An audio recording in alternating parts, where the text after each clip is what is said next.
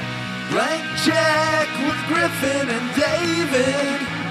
Blank check with Griffin and David. Don't know what to say or to expect. All you need to know is that the name of the show is Blank Check. Everybody is somebody else in Citizens Podcast, the movie, Citizens Podcast, the ultimate fantasy, Citizens Podcast, the comedy. Uh, You're reading from the poster? Not only is that the tagline, I'm going to present this to you. That is the entire, Entire poster. poster, the just poster those has words. no graphics. No. It is just that, and then the credit block at the bottom. What's the last embrace poster? Oh, well, hold on. I have it queued up. Give me one second, please. I'm a professional. Here we go. It begins with an ancient warning. This is good. This is good stuff. All right, here we go. It ends at the edge of Niagara Falls. Yeah. In between, there are five murders. It'd be funny if they were like in between. Excuse me, eh, not excuse much. me. Sorry. I'm mid tagline here. Solve the mystery or die podcasting. and then look at this fucking image. Yeah, amazing image. Amazing image. She's falling down the Niagara Falls. Roy Scheider, America's favorite movie star, is valiantly grabbing a woman's wrist as she dangles off the side of Niagara Falls. A image that promises a movie full of thrills and spills, and that takes one hour and 45 minutes to get to that one image. I like a movie that tells you where the last scene's going to be. I- Because that is indeed where the last scene occurs. I don't want to get too worked up wondering where the movie is. This is almost the very last image of the movie, and there may be two shots after. I this. want to point something out. This is not an image in the movie. You do see in the trailer, by the way, the last thing that happens in the movie is 100% in the the trailer. trailer. It can be nothing else, and that is what it is. it is they're- in there and in the that at movie, end. you just sort of see her go under some water. Like you're not. I mean, look at this like landscape. Yes, this is exciting. here. This is like a Right, Drew right. Struzan esque painting. Right. But I yes, this is a composite image They didn't of actually the throw her feeling down of the it. Niagara Falls. Uh, Okay, but this action happens Yeah. in the last three shots of the film. Essentially, the movie Right. wraps up right then. Right. right, like, right. It's sort of like Right. The second she's submerged, it goes to credits. Spoiler for the film with a poster that spoils the movie. But in the movie, uh, in the poster, you think, oh, he's trying to rescue her. of course. This might be the cold open. Twist. It's not a twist. That's the She's end the of the bad guy. movie. Well- and it says it in the thing. Yeah. The poster even clarifies in the text. Don't get it twisted. This isn't the beginning. This is the end of the film. And here's where does it the takes truth. place. Yeah. They do clarify. Yes. It ends at the edge of Niagara Falls. Right, that's the inevitable. It all ends at Niagara Falls. Can I point out how effective a sentence is? In between, there are five murders. Five. I love that promise to the audience. Like, where's it going to start? An ancient warning. Right. Where's it going to end? Niagara Falls with the image below. In the middle, count them five murders. So after the fifth murder, you're like, all right, I guess they're going to Niagara. Okay, and in fact, there's still about 30 minutes until they get to Niagara. God, yeah. Yeah. They don't get on like the the bus until like 15 minutes before they get there. Yeah. two weird movies we're discussing today. That's right. two early films from Jonathan Demme. We're in this mid period. He's out of the Corman slumps, Yeah. but right after this, he sort of starts making legitimate films and finds his footing. Right? Yeah, I The- would the say next Last movie- Embrace is a legitimate film. But but the next movie is the first one where it's like this is a Jonathan Demme movie. Yeah, and the first time he crosses over and gets attention from the Ac- Academy Awards, things like that. Well, both of these are studio films. yes. They are sort of legitimate movies with him working with like uh, proven cast. Although his Corman movies have proven actors in do. them, They do. Um, but after this, I just wanted to double check this stat. After this, only one of his next six films does not get a Oscar nomination or win for performance. Wow. Is that right? true? Uh, Melvin and Howard, Best Supporting Actress, win. Hmm. Swing Shift, Best Supporting Actress nomination. Married to the Mob, Best Supporting Actor Yeah. That's nomination. true. That's Something's something wild weirdly doesn't get Doesn't, it. but it got like Golden Globe Right. nomination. Yeah. Uh, and then of course, uh, Silence of the Lambs. Well, uh, yeah, yeah, yeah. I mean, you're excluding swimming to Cambodia, but that's sort His narrative Yeah. Uh, fiction of. films. I, I, I understood. And then Sounds of the Lambs, Philadelphia. Beloved is actually the next movie to not get Oscar attention. right. It might have gotten like a costuming nod. But that's a pretty crazy run where he always gets an actor a nomination or a win. A great director of actors. Four wins in a 10 year period. That's pretty crazy. work with Demi. Get yourself a trophy. when when Tom Hanks uh, won his Oscar for Philadelphia, the last actor to win for a Demi movie. Right. And the first Oscar speech to be turned into a movie. Yes, in and out. Yeah. He said, uh, uh, "My thanks to Jonathan Demi, who seems to just have Oscars attached to him these days." Wow. Wow. I mean, I guess that was post silence. So, yeah. Yeah, it four actors had won working with him. Guess what didn't win an Oscar? Last Embrace or Citizen Dan. The movie we're making our guest watch. Yes. It barely won my attention for Now- the duration of the film. Wow. So here's here's the thing. When when a movie wins your attention, you give it a trophy, right? You mail That's the right, trophy to the a trophy studio. of Yeah. Seeing the end of it. This guy, uh, you know, Jonathan Demi wins our March Madness bracket. Hmm. Yeah. And this, of course, is a podcast about filmographers. Yeah. Directors of mass success all around their career, give them a series of blank checks, like whatever crazy patch products they want. Sometimes those checks clear and sometimes they bounce. Baby. And this is a mini series on the films of Jonathan Demi called Stop Making Podcasts. That's right. That's what that's what the fans decided this should be called. Or that's just what the fans asked us to do, but we Sure. interpret it as a mini series suggestion. We're going to interpret it as a miniseries title and not a suggestion. Right. Uh, this guy wins, and we immediately go, okay, how do we do this? Because he's got five films before his first film that anyone really cares about. Right. And so we did the three Cormans. Yeah. And then the two non Corman studio films where he hasn't really found his footing yet. Sure. And we were like, how do we make this a listenable episode? And we had an ace up our sleeve, which is our guest today, who said, I've been listening to the podcast. I've watched almost every movie you've discussed in preparation for each episode. I will come on and talk about anything. And we said, "Uh, how's about we offer you the least appetizing episode possible? So mean. Could have given you a I good said, movie. Yeah, I said in the text, I said, I love it because whenever you guys put two movies into one episode, they're always really good, important movies that people will have some context. Th- guys, no, you can't watch You can't these watch these flicks. movies. No. I you know. Can't, you can get Citizens Band on YouTube. Yeah. If you want to rent it on YouTube, that's what I like. I, I did that. You can rent it on YouTube. The otherwise, you can't watch these. I might as well be describing a fucking dream I had to people for all the relevance that this will have to their lives. I, I do frequently dream about Roy Schneider. I do I will too. say. His, his uh, uh, highly treated leather face. Oh, God. God, I'd love like a Roy Scheider jacket made Oh, of his face. You know what I mean? Just stretch it out. I'd love like a Roy Scheider like Necronomicon, you know, like a right, like his a- little eye is a peeking out at bulk of you. Roy Scheider's face bound in Roy Scheider's flesh. What a wild movie star he is. We're gonna spend most of this episode talking about how weird Roy Scheider is as a movie star, but our guest, of course, today, Go on. Justin McElroy. Yeah. my brother, my Yeah, brother, hey. and me, and Sawbones and The Adventure Zone. Hey, how's it going? Number one New York Times best-selling author, Yeah. twice over. It's the second time I've you. dropped the mouth organ. Ben. D- David dropped a mouth organ. Uh, Justin, A what? Ben has started Ben bringing has a props mouth organ. into the studio. He wants to become some sort of morning disc jockey, uh, much like your father, Yeah. Yeah. uh, the great Clint McElroy. But Ben now has a little bell and a mouth organ and a tape recorder. So the This is like spoilers. Tape, yeah, the Yeah. tape recorder's funny because then you could do the bit where you're like, uh, "Note to self: I should keep this in the episode." And then you, you know, and it's like you do that, and it's funny. okay, wait, hold on. Did you hear the click? Man, what you 'Cause- suggested is a reality in which you make a tape Uh-huh.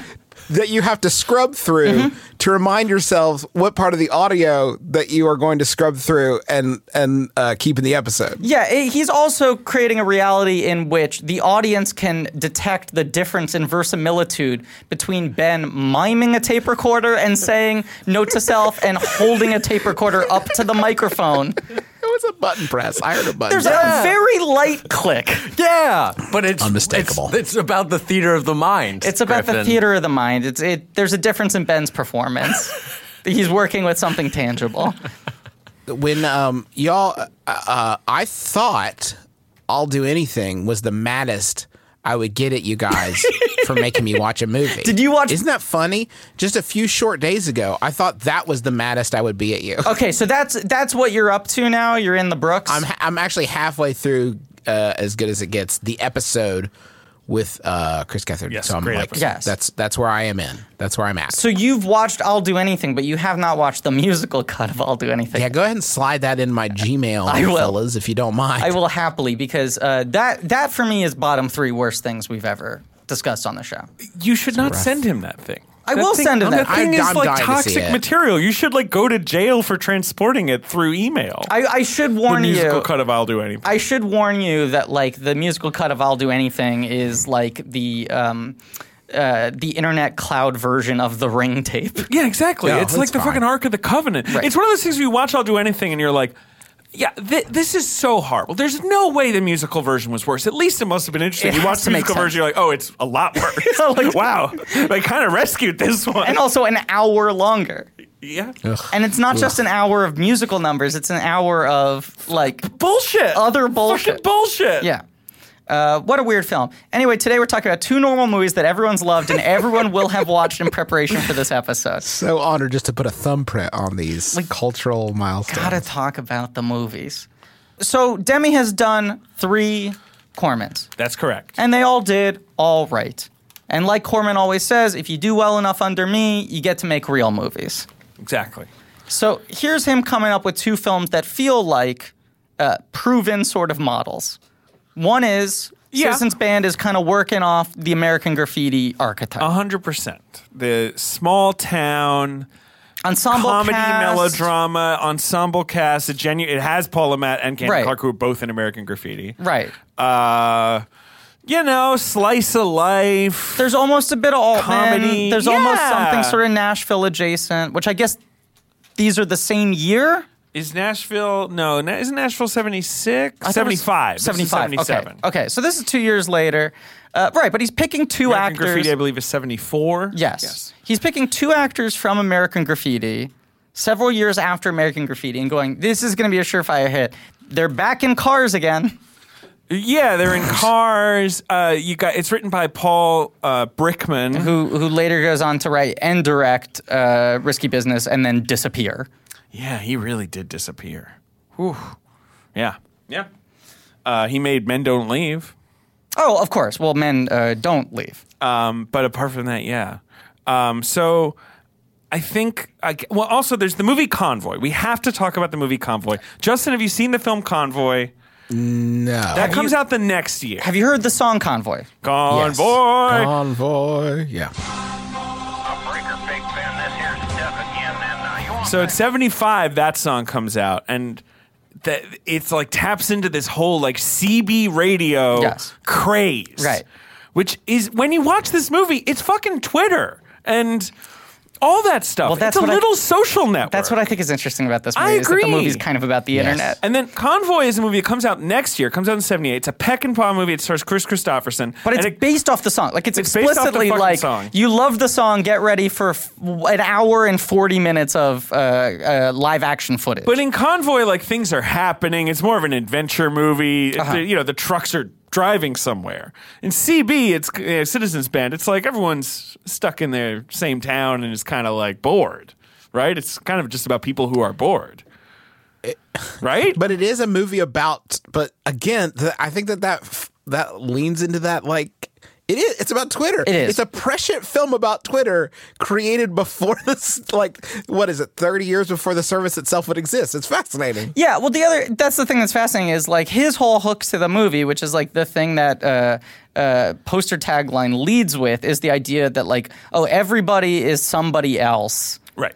on Citizens Band Radio, which is like, yes, incredibly prescient for the internet. Right. Which is like he's tapping this idea of like, oh, is there something in the human spirit that would love to pretend to be someone else, to create a false identity, Right. to be able to like speak with impunity and anonymity. It's like a little and connect with others. You know, it's like sort of like in the '90s. You, were, I guess, like the sort of Lonely Hearts thing, right? Like Sure. you know, singles and uh, like uh, people sending sort of uh, personal ads to each other. Like it's a very primitive version of that. But then now it feels like a primitive version of a social network, Yeah, and this movie has like, like a chat room. this movie right? has like a, a little boy troll pretending to be an adult. right. It has like essentially pornography being distributed over the CB radio. Sure, sure. Right, Like kind of yeah. like smut. Right. Yeah. the yeah, lead yeah. character is a social justice warrior. like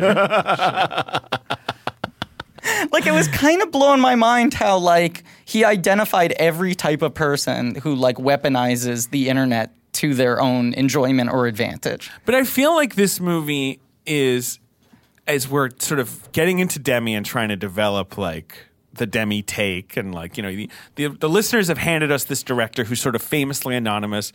In, in weird ways, like Right. in, in interviews, he was always like, "Well, I work with all these great people," you know, like was very happy to pass the praise He around. did not create a sort of auteur Exactly. Never narrative had for this sort of himself. mythos of like, oh, he's a tortured genius who like must make his movies. His right? narrative was he's a really kind man who's a great collaborator. Exactly. So we're you know, but like he's handed this script and this premise that I feel like is sort of like they're like, yeah, do this movie about like goofballs, and he's like, but there are these are human beings, Right. And I feel like that's why the movie probably kind of just went nowhere, Yeah. uh, sort of flopped on release.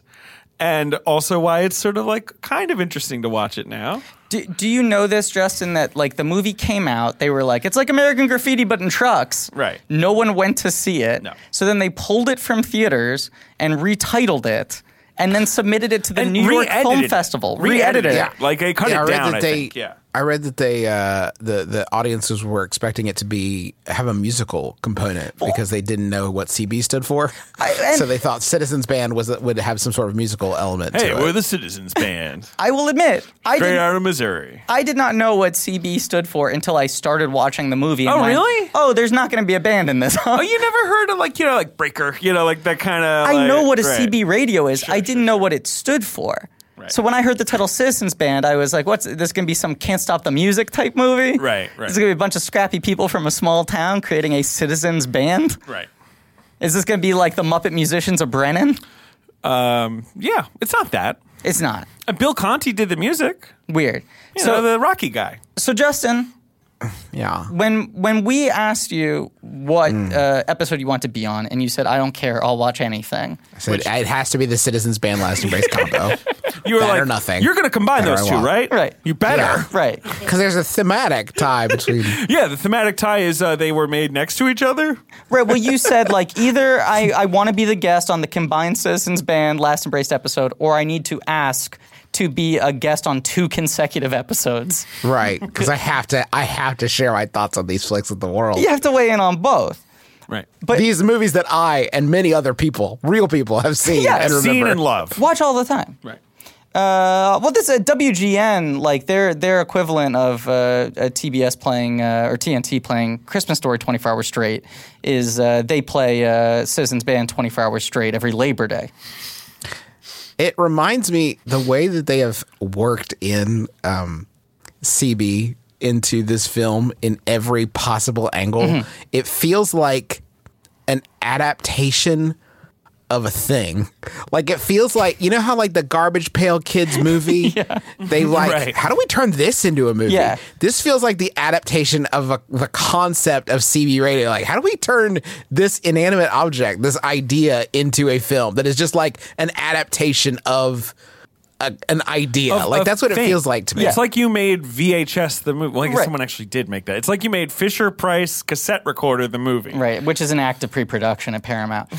But th- no, there is like This is right. a Paramount picture. Film. I don't worry. Uh, much, much like the Garbage Pail Kids movie, uh, one of my favorite films. you do love that movie. I love it. Uh, it's one of the few bad movies that I like. Like I'm very adamant about like if I like a movie, I don't think it's bad, and I don't like watching bad movies on purpose. And Right, you're not someone who's like, oh, it's a bad movie, but I love it. I don't You're have right. guilty pleasures, Sure, right. except for like there just have pleasures. There are like three movies that I think are terrible that I can't stop watching. Okay. Mm-hmm. Uh, Garbage Pail Kids movie, Mm-hmm. Uh, uh, obviously Old Dogs. sure Sure. And I'm trying to think of what the third one is. It might be You said just three. those two. I know. I'm trying to think of what the third one is. Citizens Band? Uh, yes, Citizens Band, which no, I watched for Citizens the Band 40 isn't even bad. I This didn't- movie oh. is not bad. But the thing I It's a would- little.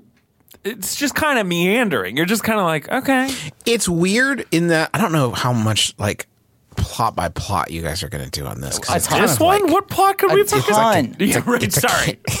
it's a Canterbury Tales. yeah. Uh, except the C and the B are capitalized. Um, That's- yeah. the it the. The, when it work, the, there's just these mo. Overall, watching it, I'm like, I don't know why I'm watching that. Like, the, I don't know why this is a movie. I don't know why I ever listened to this podcast. Well, yeah, what did I do? What I did friends with my with these life? Why did I people. agree to do Yeah. this? I have to watch this entire thing. Yeah. Um, every once in a while, it like a scene really works, and it's weird. it's like out of nowhere, it just kind of like hits all its marks, and it's very strange uh, because I think so much of it feels so. I don't know if listless is the word, It but feels a when little characters listless. take when characters take action in this film, it really comes out of nowhere. Yeah. like it looks like they're like, I'm gonna st- the the the scene where. uh, Again, not to get too specific, but the scene where Spider decides that he's going to clean up the s- the the, ba- the airwaves basically Right. is like, oh, this is the okay, this is the movie you guys wanted to. This is the movie. We're a third of the way into it, but like, this is the movie you wanted to Yeah. make. I get it now. And that action comes from nowhere. I- It's like I have no idea why that moment uh, of all others. and, and, Connects. and then like two thirds of the way into it, they kind of drop that. Like Yeah. Yes. Like you, when it gets to that moment, you're like, I guess this is the hook of the movie. Right. But you imagine that maybe that's what they hired Demi to do. They were like, it's a movie about one man taking the CB into his own hands. Right. And then it sort of isn't. No, it's But a little oh, of that. this is what I was sort of trying to tee up. When we were asking you uh, what you want to be on, you said I haven't really seen any Demi movies. I'll I'll do anything that you guys pick. And I Yes. think it, you said Silence of the Lambs was the only one you had seen, maybe. Long time ago. Yeah. Yeah. And I guess I've seen Manchurian Candidate too. I didn't realize that was one of movie. his One I haven't seen. pictures. Long time ago. Well, and those are two outliers because like he's got like three thrillers in his entire filmography, Right, and they're right, right. Last Embrace, Manchurian Candidate, and Silence of the Lambs. And one of them is like a stone cold classic, canonical American like work. Well, is maybe the most famous and important thriller of all time. Right, Right. right. Along with like Psycho. Right, and one of the most dominant Oscar movies of all time, and one of the weirdest Oscar movies of all time to be that dominant. And then the rest of his career is like predominantly better versions of Citizens Band. And Hmm. they are movies where, like, once he taps into it, it is sort of like he has figured out how to sustain the vibe of those rare moments that work in that the you way guys you're are talking talking about. about. Right, right, right. That weird magical kind of thing.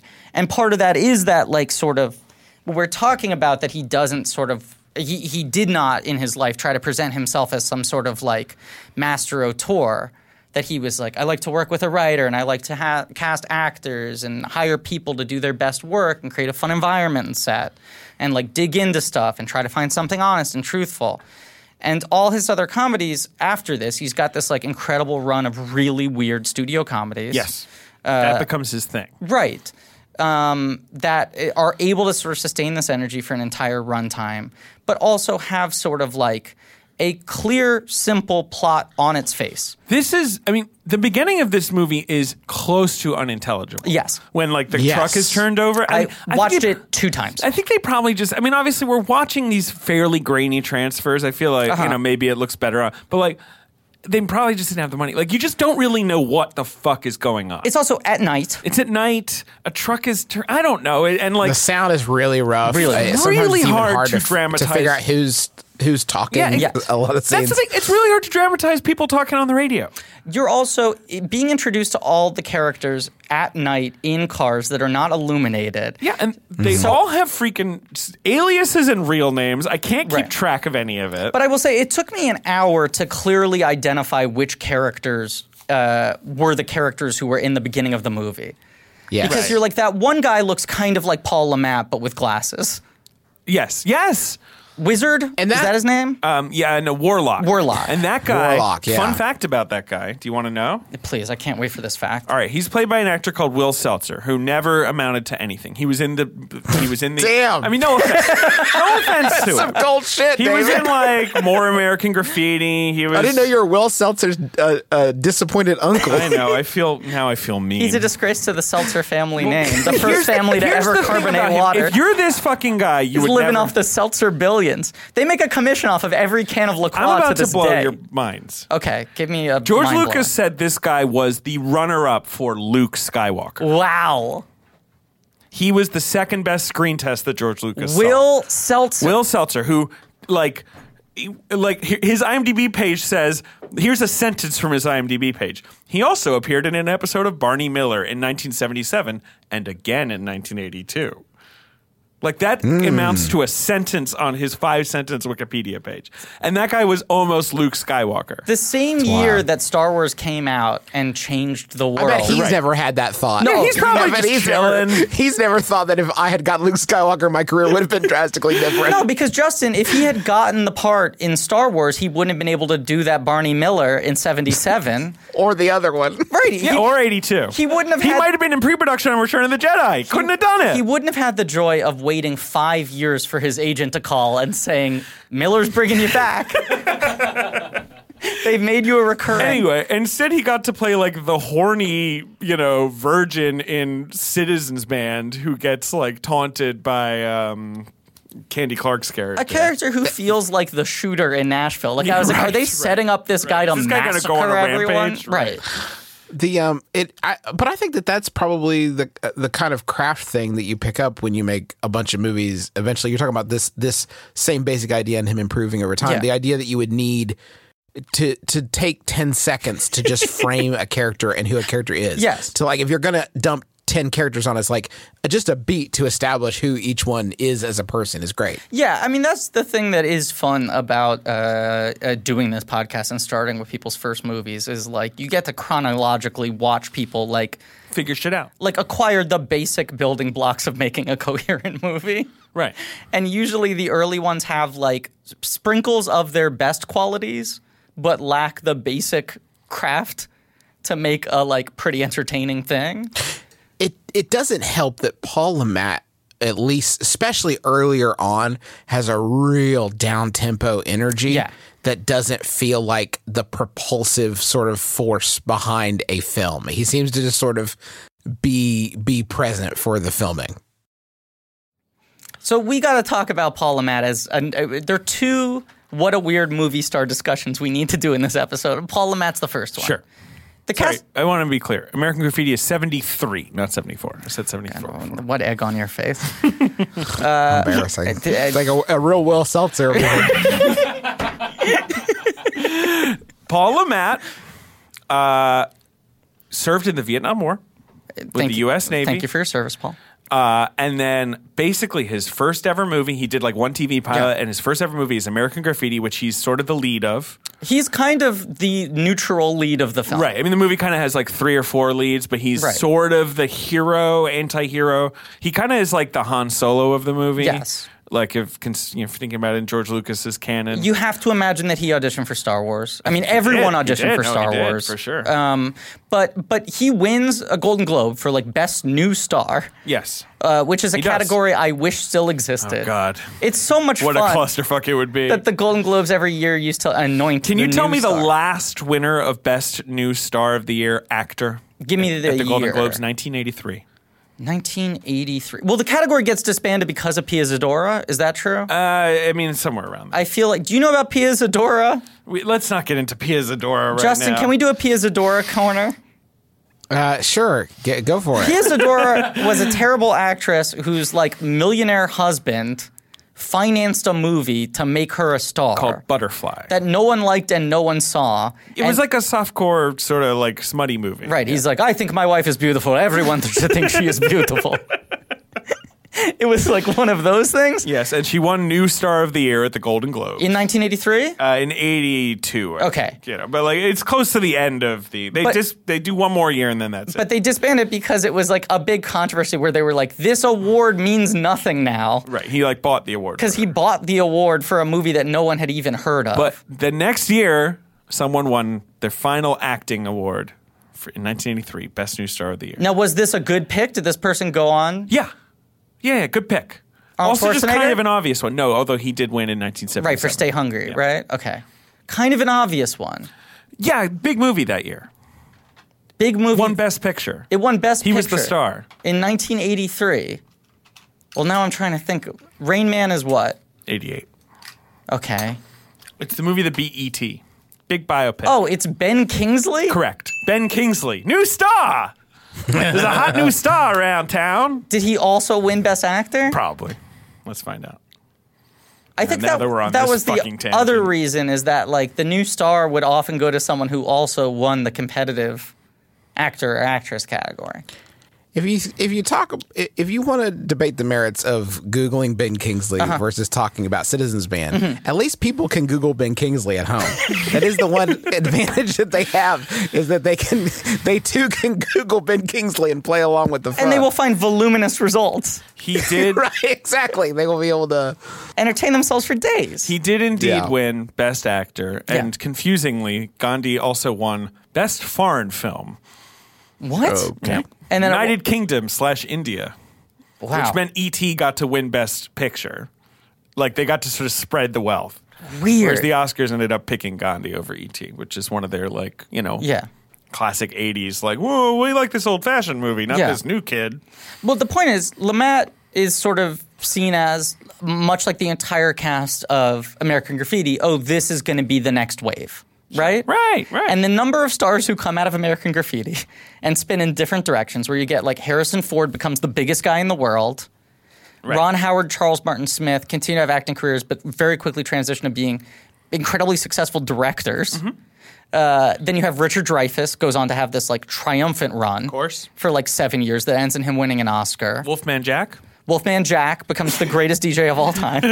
but then you even have like Suzanne Summers Yeah, Candy Clark gets Mackenzie her Oscar Phillips. nomination for this Mackenzie Phillips, like people going on to sitcoms and things like that. And Lamat is kind of the one guy in the top 10 of American Graffiti who like doesn't have the big career. But he does have somewhat of a career at this point. He's going to be in Melvin and Howard. Which is another that's the big thing that movie. Demi sort of like claims him and gives him his best post American graffiti parts. Yeah. But if you look at him now, he is now a guy who does weird YouTube videos. Yeah, he hasn't done a, a movie essentially for 15 years. Uh, do a li- I stumbled onto the YouTube Thank videos just googling for him. He has got a beard uh, of such uh, volume that I just assumed every video was a manifesto. Oh my God. Of Yep. some sort. It's a powerful. It's- it's- oh my statement god, of a it's beard. so large. it is a Randy Quaid adjacent uh, is, look. is, is he talking about like Randy Quaid thing? Like, is it conspiratorial? No, he's just plugging his books. Yeah, that's what's weird He about writes it. a lot of books. Right, he's It just- just seems very normal. He's doing the sort of like sort of grandpa YouTube angle where the camera's kind of like Right. pointing. He has a poster of Memoirs of a Geisha in his room. I- yeah, Yeah. All right, he's sort of a he's he's he's, He's got he's got one of Titanic too. He's missing- wasn't he in does, either you're of right, these he's he missing does. a bunch of teeth. missing a bunch of teeth. He's got- this is brutal. He's got like a beard that's longer than my entire body, yeah.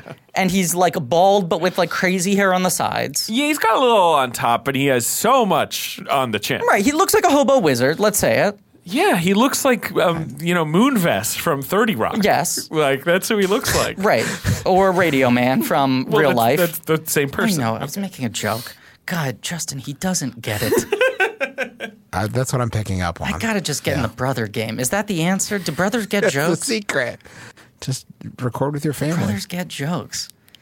Um, the point is, it's weird that, yes, when you look at the thumbnails and the amount of videos he has, you assume that they're all manifestos or they're all like QAnon shit. Right, you would assume this is a guy who's about to tell you why he's like drinking, you know, poison to go on a comet or whatever. or like right? telling Yeah. like Right. dark stories about other people in Hollywood. And Right, where instead, he's like, eh, look at look at this guy. instead, they're all kind of This nice, is good content, amateurish David. grandpa Give him videos. a podcast. He should have a podcast. okay, Well, these people can watch these videos. take it to the Lamat. He has a James Dean standee, like a cardboard standee. Hey, he loves the movies. What's the other poster? It just seems like it's like a glamour shot of like Marilyn Monroe. Why is it not okay for poor? No, he can have him. I'm just, uh, intrigued. no, no, no, David. I, listen, Will's dead. There, you can't kick Will Seltzer anymore. But let's move on to Paul Labatt. Why is it not okay for this man to have this man who is in a fil- the film industry to have posters of movies that he enjoyed? Like, Well, what to is so- be clear, why is He that loves so he the hard has, to he has you? two posters up Titanic, great movie. Uh-huh. Memoirs of a Geisha, bit of a curveball, but okay. then he has the James Dean cardboard standee that's Yeah. just kind of leaning against the wall, Yeah. and a framed picture of Marilyn Monroe. He loves the Looks like movies. he's got like an HP laptop that's just open. Like he's talking to a separate laptop. David, what is the Mount Oh, he's Rushmore? got an Elvis Presley pillow. what is the Mount Rushmore of film? Titanic, Geisha, James Dean, Dean, Monroe. James Dean movies, Right. If you were to carve HP into laptops. a rock side the Mount Rushmore of films, it would be the ship, the Titanic, Right. Marilyn Monroe's dress blowing up, Yeah. just the Geishas. sort of Right. th- this- A geisha with Right. like an umbrella carved out of the rock. Right. I mean, the third face is five geishas, full body. And then maybe like a sad LA apartment. Yeah, with like blinds, you know, those sort of like, you know.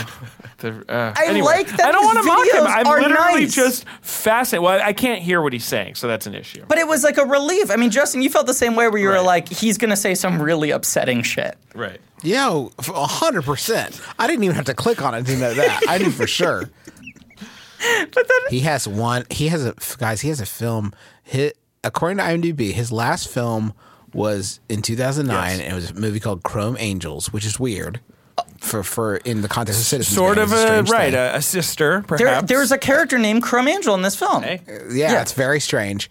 Uh, his it, and he has one film called Eli Elder in Oh. pre-production. Can we please move the pre along on this flick? Because I've seen the beard, and that's going to be a powerful performance. Let's get this going. You are asking that we add Eli Elder to the blank check He's picture playing slate, Eli in this. That we that we acquire the rights to the film.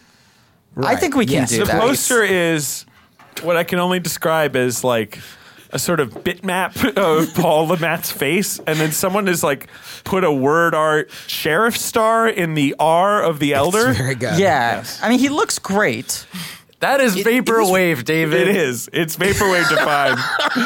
it was really hard to watch. The first movie that goes straight to free cell. I kept watching, uh, checking IMDb when we were watching this movie, and it is infuriating because people are only identified in the credits Yes. by their CB Right. handle. Correct. some of which are not used in the film at all, No. as far as I could tell. Uh, and also a couple of which are spoilers. Yes, that's true. A couple of- uh, that, that are like just by their role that they're playing. Uh, but Yeah, I didn't. I mean, I love a po- an end credits where you you know you see the actual actor Me and then too. like a title flashes on screen. Yeah. Um. But yeah, no. I mean, for what's his name? this could have used that at the the top. kid, uh, the hustler, the kid, the hustler Yes. turns out to be a Yeah. kid. Yes. right, but there is that thing. In a lot of the movie, you're hearing voices and you're meeting characters in person, and there are like four or five turns that are based on you not realizing that character you've been introduced to IRL is also this voice you've been hearing disembodied. So to do and IMDb will connect all those dots for you prematurely. to do the plot as basically as possible, I would say that there are two main plots in Citizens Band. There is one plot in which two brothers, played by Paul Lamatt and Bruce McGill, the great Bruce McGill. the legend Bruce Such- McGill, who invented such a acting in delight to see 1999. Bruce McGill. Bruce McGill playing the role of Blood. Blood. Ben's favorite character. Yeah, They definitely. it's Mm-hmm. a good name. are in a great. sort of a love triangle with Candy Clark's character, Electra. So that's plot A. Right. And there's like the two of them are teachers. What does Paul Lamatt do? Paul Lamatt lives- lives with his ornery old dad. Right, who used to be a rancher in Canada, Right. moved to America for opportunities for his son, and has never been able to ranch again. He has not been able to herd nary a cow he has herded. I would say this is slightly, th- this is the maybe slightly less interesting subplot of, of the two plots. That would Right. be my argument. And then, Th- there's- This feels like the more conventional. more Here's conventional the plot, movie. It's right. it's down home people. but then, of course, Spider also is wrapped up in like fighting neo Nazis, and there's all this stuff that kind of crops up at the end. there. Spider is like the the avenger of the CB radio that he believes it has to be like a public service for people to be able to help each other, and there's all this trash. Right. This Again, it's about Twitter. This smut. yeah. Yeah. Okay. Now, And his dad, really interestingly, I, I thought this was actually very uh, played by the wonderfully named Roberts Blossom. Who is Roberts, plural. Yes, Roberts Blossom. Roberts, Who's a guy? I that's mean, yeah, wild. he's, he's the old man from Home Alone? Is he not? yes, he is. He's old man Marley from Home Alone. the creepy old man from Home you're Alone. right. Because I knew him from like you know I don't know he's in like Christine and he like pops up I, think in like Close knew that Encounters guy. and stuff like he plays an old guy great old That guy quiet dignity was familiar. Right? You remember that guy shoveling a walkway? of course he plays a character who is much nicer on the CB than he is in real life, is kind of which I think fun. is like actually really kind of smart. Yeah, it's a and little says twist. a lot. Right. I mean, this guy like wants to pretend in real life that he's an asshole. Right. And that he's far less mentally there than he actually is.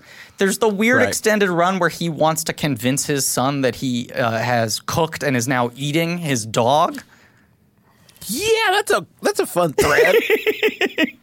But it's like he, when the son asks him point blank if he has uh, cooked the dog that he is currently eating, if it is dog meat, uh, he acts like he's senile and doesn't understand the question and has lost his mind. But it is again like if you're going to keep this internet metaphor going, it's like when your older relative, your dad, your grandpa, whatever, like discovers like message boards and Yeah. uh, in like their 70s, you know what I mean? Like, or I guess Facebook, like whatever Facebook became. Yeah. Oh. yeah. But he's not using it for ill will. No, he's using it to, to like share. It's like nice core. like, it's like right. pictures of his sons. and Yeah, he's like, I love right. them very much. All right. So then the other plot, the other sort of main plot, Yeah. is uh, Charles Napier, who is going to be the most recurring figure in this miniseries. Yeah. He's in most Demi movies. Yeah. He's a great character actor. There's another recurring figure I want to bring up in a moment. that's fine. We'll sure. get there. Yeah. Um, and it turns out that he has two. He's the one whose truck crashes at the start of the movie. Right. And this reveals that he has two wives, essentially, two ladies on the go, and they discover him. And so that's the other plot, right? yeah. Which is the better plot and feels like the more demi plot. Yeah, and it's just sort of funny and it arrives at a fun conclusion and everyone in it is really good. Both women were nominated, one won and one was nominated like the National Society of Film Critics for Best Really? supporting actress. Like I think that was the only thing that really connected. They're both uh, excellent. And Wedgeworth and Marcia Rod, I believe. Yeah, Marsha Rod was the one I was really impressed with, who plays the sort of more soulful. Right, right. Marsha Rod was very funny. Very good. Um, but yeah, I mean, this opening scene of the movie is supposed to be like, oh, here's like the central event that unites all these characters, except it is shot and cut in a way that makes it almost impossible to identify It's the really characters. hard to figure out what's going on. Right. So you have like Warlock is like flirting with Electra, Mm-hmm. who's like sort of like you know like a He's married and bored. sex call line. She's sort of using the CB radio to kind of like get her jollies off because she's bored. right. She's not married. She's married, not married. No, Oh, she's not. She's No, not. because she's the one in the relationship with in the, two relationship. brothers. No, no, no. That's Candy Clark. Isn't that Electra? Yeah, Electra. Right. She's not in the. Oh, she. Sorry, in the relationship with the two brothers. I'm sorry. I got confused you. between the two brothers and the two wives. Right, they're- yeah, not married, but Right, like they're three yeah, love you know. triangles. She's in a crappy relationship with one brother after ending a relationship for Yes. several years with another brother, and she is a school teacher. Right. She is pretending to be a sort of uh, phone sex hotline woman, operating only over the CB, which Warlock, as a lonely man, is like, uh, you know, hitting her up constantly on that old hand radio.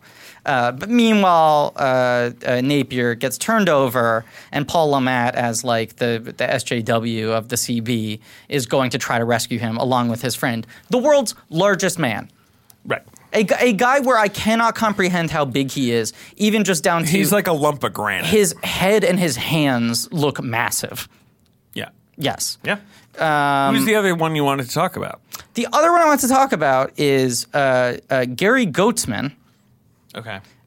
who has small roles in both of these films. He is the tour guide at Niagara Falls in Last Embrace, uh, and I forget who he is in Citizens Band, but he is in both of these films, and he ends up having a small part in like every one of Demi's films through Philadelphia. Right. I was like, I knew I recognized this guy's producer, name, right? Yeah. At which point he teams up with. Freshly Oscar anointed Tom Hanks Right, and becomes Tom right. Hanks' producing partner Right. for the rest of his career. Right.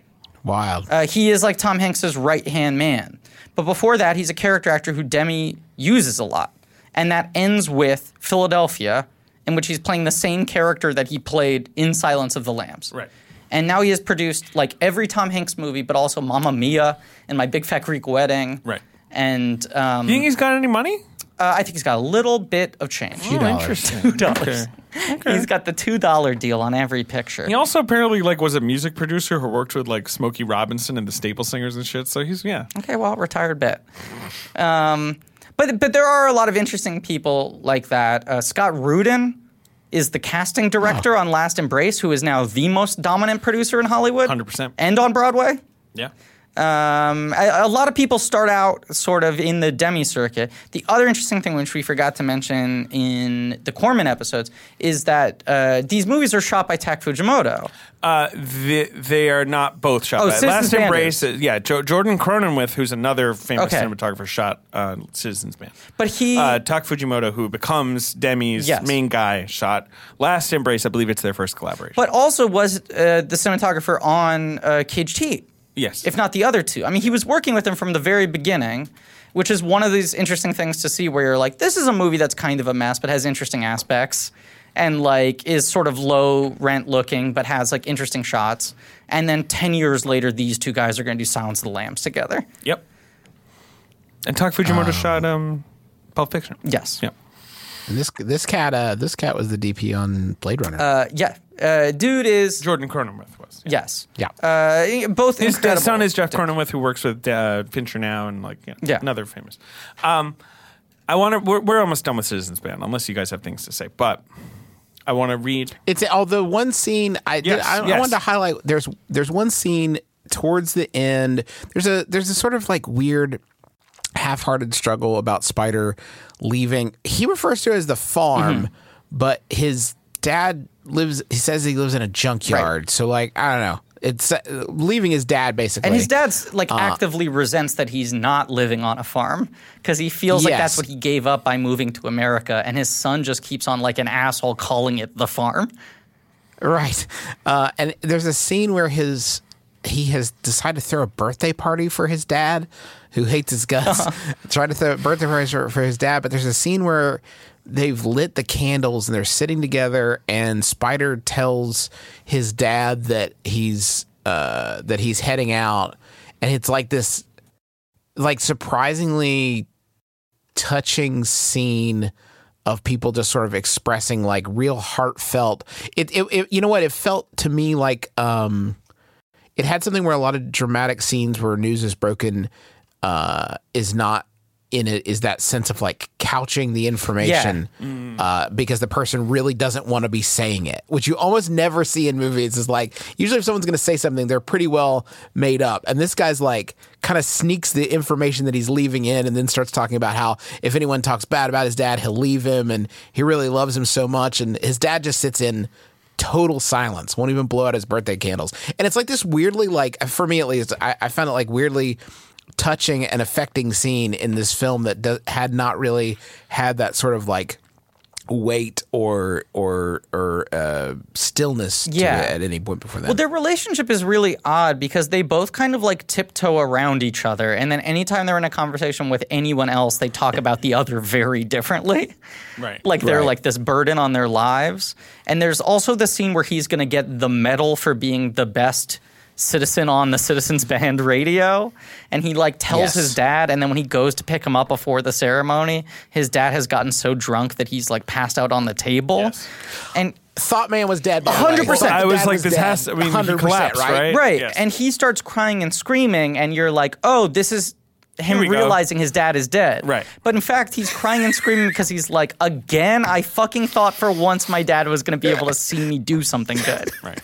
it's a nice little. There's some nice little human moments. and, and his relationship with his brother blood uh, you know like he blood uh, is very aware of the fact that he was not his parents favorite children uh, he is now a gym coach where he gets to yell at other children uh, a scene that gave me ptsd uh, i, I Yeah. truly when the scene started and he was like inspecting all the kids like jock straps and like yelling at them and making them do laps i had a full body panic return to the feeling of being in gym class when i was 13 years old Source.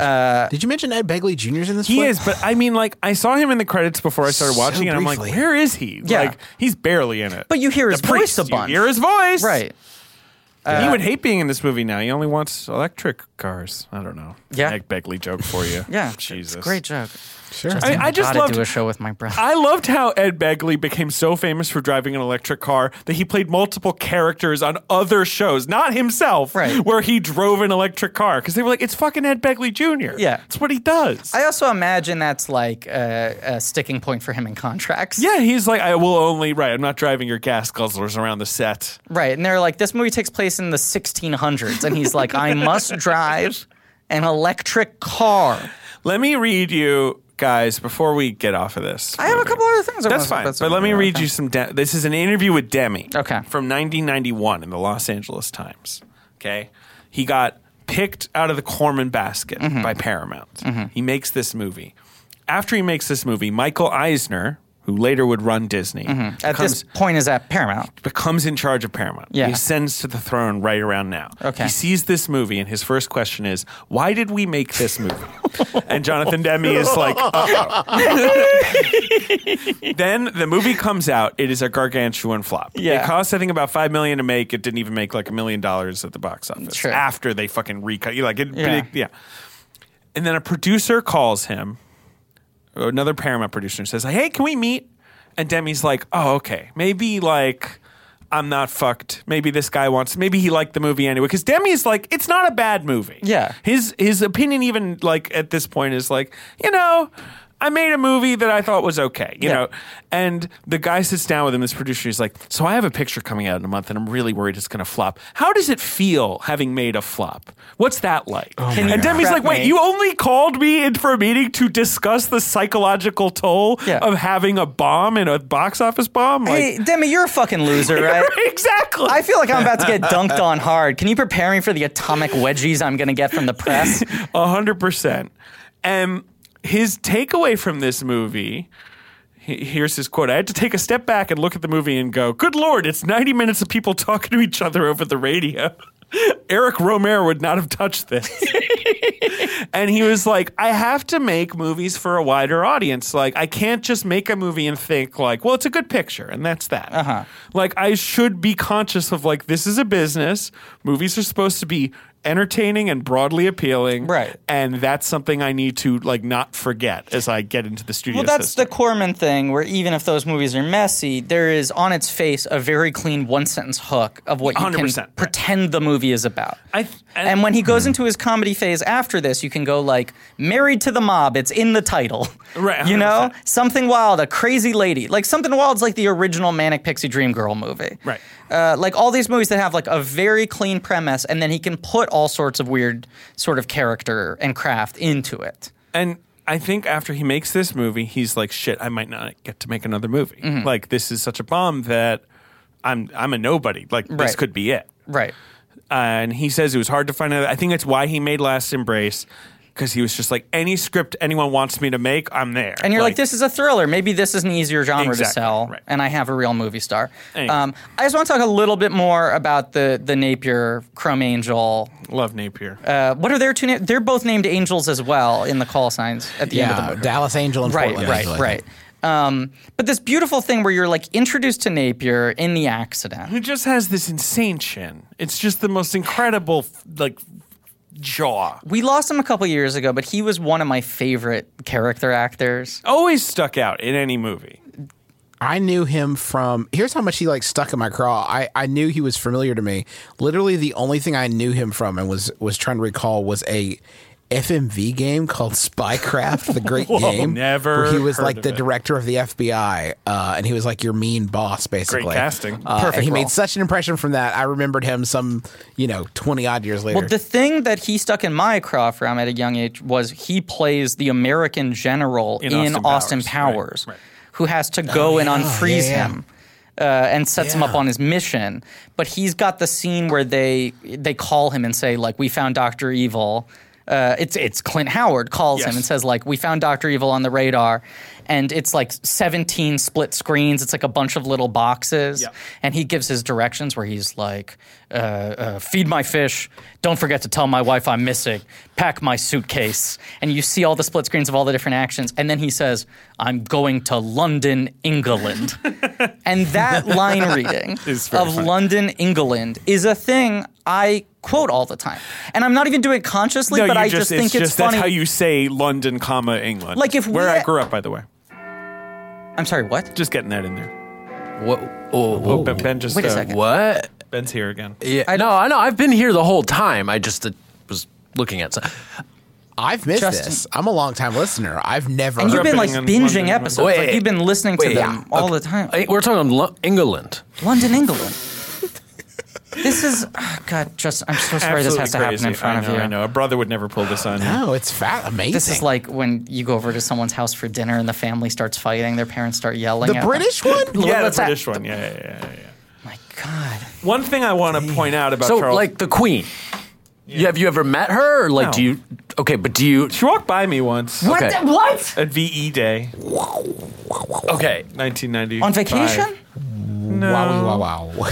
but do you? Are you like? Do you pray to the queen or whatever? Do you have like? Do Wait you? a second. Now you're just asking comically uninformed questions about Britain. So you do tea time every That's hour the on new the hour? bit, Is that you guys barely even know what Britain is? I know London, England.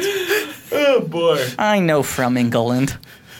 You know the one I get when people bring up London uh, is the um, Dennis Farina and Snatch, the bit where he's like, "I'm coming to London." You hear that, Doug? I'm coming to London. I literally can't say if someone mentions London, I can't not do. I'm coming to London. You hear that, Doug? I just want to shout out my personal favorite, Charles Napier, Austin Powers line reading, which is in, I think, The Spy Who Shagged Me. Uh-huh. He's in the scenes with Tim Robbins as the president. Right. And there's the thing where uh, uh, Tim Robbins is like, what if we nuke the moon? And he says, like, are you suggesting we blow up the moon, sir? That's the line. And he's like, would you miss it? Would you miss it? It's a great line. are you suggesting we blow up the moon, sir? Was Tim Robbins winning the Oscar for Mystic River a makeup for him not As the even being president nominated in Spy Who Shagged Me? Of course, 100,000%. It's one of his Would you better miss it? performances. It's really and I'm not funny. saying that in a backhanded way. He's really fucking good in Spy Who Shagged Me. Robbins had that run in the late '90s, like his, his cameo in High Fidelity. Like he was Incredible. Oh, a great like firecracker cameo good. guy. Yeah. And now I guess he just doesn't really do a lot of movies. I, what the fuck is Tim Robbins even doing? Uh, well, of course, he's going to be our guest on the Melvin and Howard Oh, episode boy, next this is week. You awkward. can ask him directly. Huge. Uh, please don't bring up the England stuff with him. It will throw him off. um, you, you know the other one that he has incredible cameo, in, and it's after that initial run, but he's really fucking good in that. What? Uh, the Tenacious D movie. Oh, I've never He seen. that has movie. the best scene in the movie. Yeah, well, there you go. He has a cameo in Zathura. He has a cameo, of course, uh, in excuse Anchorman. Me, Zathura is not a cameo. well, it's listed as a cameo on Wikipedia, he is the adult lead. Well- he is the parent. but he must be in like one or two scenes, right? He's bookending the picture. right, right, right. But he's the emotional core of the film. He's the heart of the Public film. news. Linda he's Carter funny in Williams film. Anchorman. Remember that? Yeah, he's very funny. he's the PBS guy. What's your What's your favorite uh, Robin's pop in? Justin, you got a favorite Robin's pop? Rob Pop. You got a Rob pop? I met in? him in real. Rop. I met him in real life once. you? And he's yeah. It was. I this is a thirty second Tim Robbins story. I know we have to talk about Last Embrace. Uh, it was it was uh, after Hamilton. I saw Tim Timbo there, and you said, we had both just "Timbo!" and gave him a big I hug, said right? Timbo. We both just seen Hamilton for the first time. Um, it was my second, it's Tim first, and uh, I was talking about how the teens were obsessed with Hamilton uh, in much the same way that uh, my generation was obsessed with Uh-huh. Rent. I said, but they're getting the better end of the deal because they walk away from this with a functional knowledge of the American Revolution. And Tim Robbins said, Justin, your generation got something just as important from Rent. I said, what's that, Tim? He said, empathy. and it was the most fucking Tim Robbins. was- I was shit waiting for, like, anyone's a ever joke. done, and I couldn't believe, I couldn't fathom that it was Tim Robbins not doing a Tim Robbins Oh, SNL Wow. impression or something. It was amazing. Can I tell my 30 second Tim Robbins story? Everybody's got one. My my my first real acting job I got, not counting uh, uh, the buried secret of M Night Shyamalan because I was cut out of it, uh, was a pilot that that Tim Robbins uh, directed Oh, right, right, for right. Showtime. Yeah. uh, that our friend Matt Patches uh, was a PA on. Mm-hmm. Um, It's the gravity guy, right? That guy? D- different show. Oh, different show. Okay. sorry. Different show. Take it back. Take it Uh, this was a Tim Robbins pilot called Possible Side Effects that was about, it was like a succession, but with the pharma industry, back. Great. where it was a family, like an old money power family. Sounds like a real barn burner. it was Ellen Burstyn, Love her. Try silence. Try Silence, uh, Try uh, Silence. Josh Lucas, Tim Blake Nelson. this is the one that she insisted she wasn't in. Correct. She right? told me she was not in this. Okay. She said, You have me mistaken with someone else. Could it have been Ellen Barkin? Is that I am possible? 100% certain it was Ellen Wasn't the Burstyn. Barker? No, absolutely not. She wasn't off the leash. I, I just want to remember three projects I was in with her. She does not remember the first two, despite I think winning an Emmy for the second. anyway, She's lousy with Emmys. she she uh, uh, this pilot never went, it never aired, but I was not cut out of it, and I played uh, the young stoner boy in it. Sure. Um, I was invited over to his place for rehearsals, and I got outside. Is this like in Manhattan? in Manhattan, I will not divulge the the exact location, although I don't think he uh, owns this place anymore. Sure, sure. But I got to the buzzer board, It's, right? uh, it's 123 Tim Robbins Avenue, just FYI.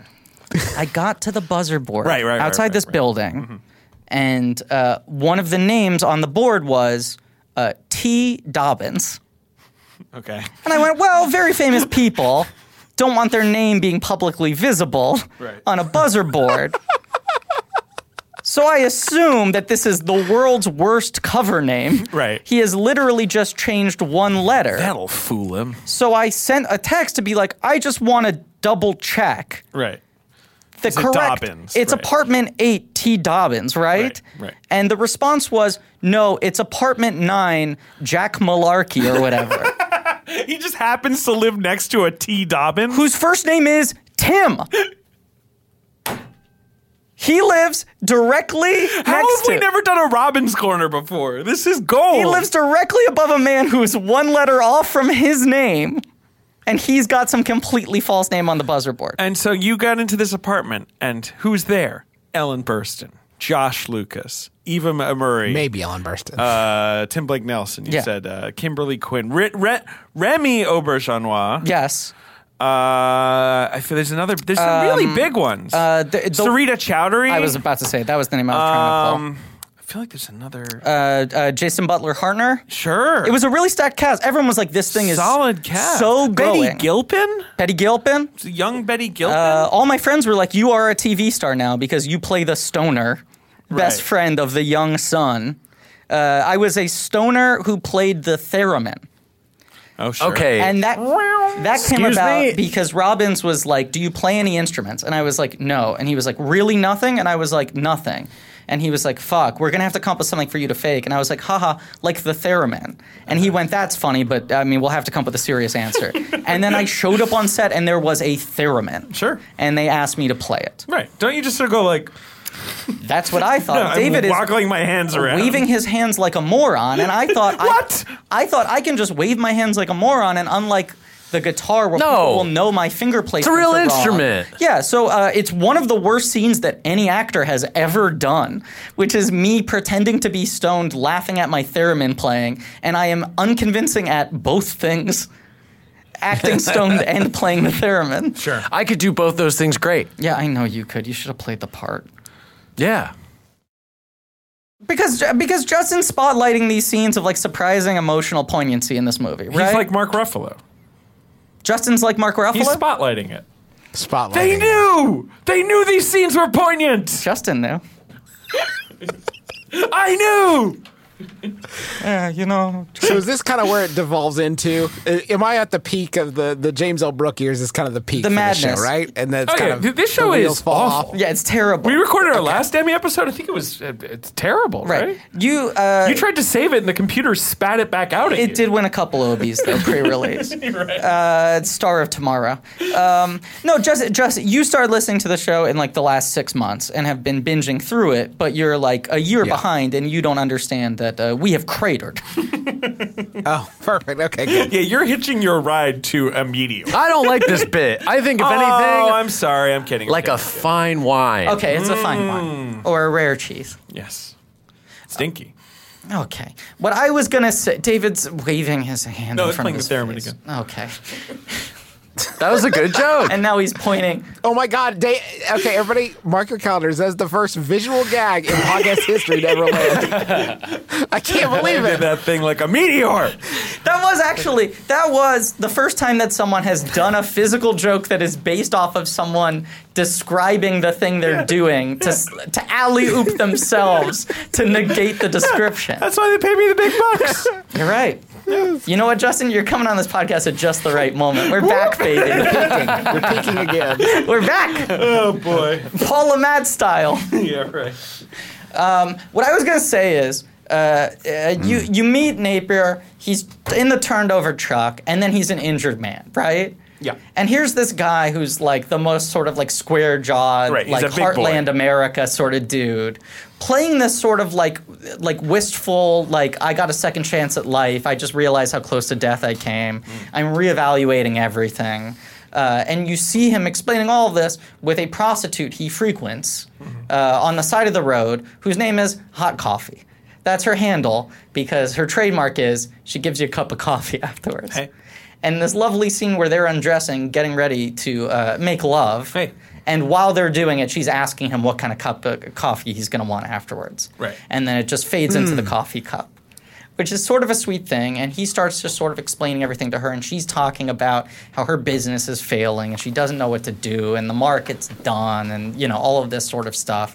What's the other? She gives off another explanation. Oh, it's like construction. The roads leading to her house, they built too much else on the other side of the highway, and so no one's going to come her way anymore. And he decides to buy her a camper Right. so that she can be a, a mobile prostitute. Right. Which is kind of this like touching act of just like kindness, where he's like Sex worker.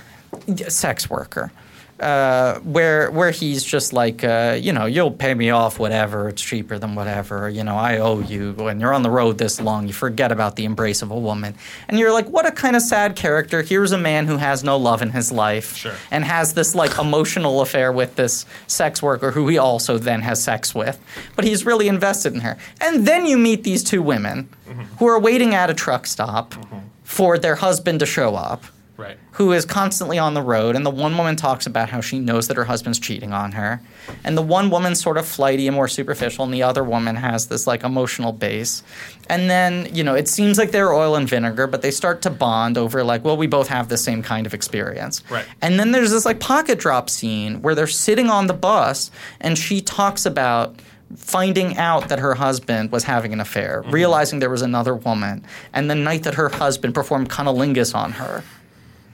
And it's described as that thing that we all like but never want to say that we like. And he usually only does it on our birthdays. But that night wasn't my birthday, which I think is a pretty It's a nice right around. it's a nice write around, and she performs it with this sort of like not self pitying, but this sort of like far off look in her eye, where she's explaining like this one night where he was so fully the husband I wanted in every sense that he was so emotionally attentive and physically attentive and there for me, and then the next morning he just sort of rode off into the sunset again. And I like I don't know why I didn't leave him. I was so angry at myself for falling for his kindness Right. and not having the backbone to leave him. And then when they decide to exchange photos, they realize it's the same man. But you've defined the dynamic between the two of them, which is one of them's really affected by this and is like really considering, you know, the the uh, the state of her relationship, and the other one has never suspected that her husband has done anything untoward. W- Meanwhile, they're both married to him, both have children, and then they sort of flip positions where the flighty one is now like totally emotionally distraught in every sense. We just became friends. Do you hate me now? Am I the enemy? I can't possibly be that other woman, could I? Because we were married. It's not an affair. Uh, and then the other one starts to try to reason with the thing and try to get revenge. They release all the cows. Uh, he s- writes them a note Yep. that's like, I understand why you were mad at me the cow prank was unfortunate. Let's sit through and talk through this. And hot coffee functions as their like marriage yeah, counselor she's like the mediator. in the RV that he bought for her. And they all go like, I don't know. Should we just try? Let's just do all three. try to be a big family Right. unit in a like a really nice kind of you This know. is the when I was like, maybe this is a good movie. this movie movie's like, yeah. got, and it's one of these demi things. I just didn't really care about the Lamat stuff, so anytime we were going back to that, I was kind of like zoning out again. I didn't uh, either. Uh, I, I care about his dad far more than him. Yeah, sure. McGill's performance is more interesting. well, McGill's invented acting. right, McGill, the father of acting. The inventor of acting. I think either one of these could have worked as its own yes. film, Mm, I agree. right? Like in, in a world where the CB elements were kind of scaled down a little bit, and it was more about the characters. Like there's something there. It's just two different Yes, movies. but because this movie is so scattershot and sort of like unfocused, and it's two movies wedged together, I did not expect that this movie had a Chekhov's gun. That it was going to pay off in the final moment where all threads perfectly tied together. Right. Which is, of course, Paul Lamette's depressed father is the only one who can rescue the cows that Napier's wives, plural, Right. unleashed. And it ends with just everyone laughing. Like it's the end of Rat Race and everyone's triumphant dancing to All Star. Right. yeah, but you know what's interesting about that last scene? Everyone physically in the same Yes, place. the only time. The The only only time. time. Um, so that's Citizens Band. Thank you for bringing up Rat Race. Uh, anytime. Does it have. It's nice. No, there's no box. There's no office data box for office. either of these. Okay. Um, we I might don't- do the years at the end of the episode. Yeah, have we done 77 before? I don't think we forget. have. I have no idea what's the top movie of 77. So the second film is called. It's the year punk broke. Uh, uh, oh, that's probably the answer. it's Punk the Movie. All right, Last Embrace. So Right. last year, Written by right? David Shaber, And based, based on the off- novel The Thirteenth Man by Murray T. Bloom. Now, Justin, you had a, a- a line uh, via text about this movie being based off a novel. Uh, That sounds like me. Yeah, what I say. I'm sorry. It was you were relaying your wife's line. It was my wife said, "I love old books, but when your nail-biting thriller includes multiple library visits, something has gone wrong." there are no fewer. There's at least two, and depending on how you count, three scenes where advancing the plot is handled by going to the library, and not like in a fun, uh, uh, uh, you know, uh, what's the Tom Hanks? Uh, da Vinci Code. Sure. right. Yeah, not like in a Da Vinci Code kind of Not like dramatic. a library John visit, Wick but like a- library shootout. No, sequence. it's not an Right. Indiana Jones exactly. like I love history thing. It's like he's like Right, I gotta no. get to the library, and then it crossfades to him talking to another old Jew. Oh God, there's so much great old Jew content in this movie. now this is the thing. I did not expect this to be such a Judaic thriller. but it's oh, here's my complaint. Should you describe it broadly since no one can? Yeah, Yeah, watch I will it? describe it broadly, but for, it's not Judaic enough. It should be more Judaic. is the idea because this movie I found very confusing. Sure. Is the idea Oh, that this, well, apparently, I've been I bought a book about Demi, like the only book I could find about him, and apparently, like this is one of those classic, like the script wasn't really done, you know, like it, it was a disastrous production. Scheider wasn't into it, so I think like it's a bit of a half-assed movie in that regard. right? And it's him. It's fascinating. No, what were you gonna Oh, say? go ahead. Sorry. It's fast. It's it's what's interesting to me about Last Embrace is, and this is I think this is like specific to the thriller, or you know, eh, thriller slash mystery genre is that two thirds of the way into the movie. I didn't know if it was working or not because it all kind of depended on where everything was going. Because Right. the, the cards are Right. held back, it's like maybe this is going to land. I Did it don't land? Know. Like it may it may v- very well land uh, land it where it's Verdict? going for. And you don't realize until the film's over, it's like, oh, It lands at the bottom of Niagara Falls Yes, it on does. onto Yeah, jagged right. rocks. That's the other thing is that the Maybe. poster makes it feel like, oh, is this movie going to be like fucking Runaway Train? Yeah, right. Is this going to be some propulsive like I was epic pumped. landscape thriller? I was like, we got Right. Roy Scheider. It looks like a Hitchcock movie. Jonathan Demi's behind the camera. Like, this looks like fun. Right. And it begins with like Yes. his wife getting murdered in a restaurant with him. which he's having as a nightmare, which is one of the cool sort of director flourishes in this movie. Is the nightmare is uh, It's real.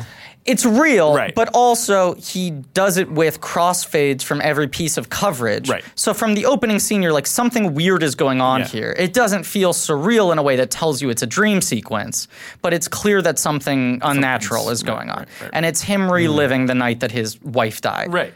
And like, that's a good.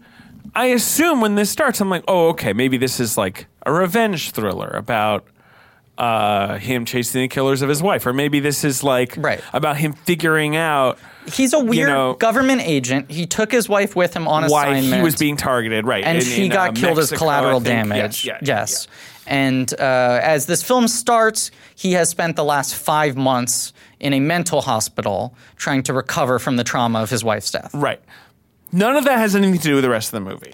Well, at the beginning, I was like, is this one of those movies where a guy is convinced that he's being followed Right, right. and the whole movie and is there's about. that very early sequence where Right. he's on the subway platform Yeah. and he thinks he's being like someone's trying to push him and it's all in his head. which I love. Yeah, this is one of that my was great. favorite subgenres of movies, which is person thinks they're in a movie. Right. You know, like this is Roy Scheider as a guy who thinks he's in the middle of like a John Le Carre Right, novel, right. and really he's just suffering He's from just trauma. going mad. Right.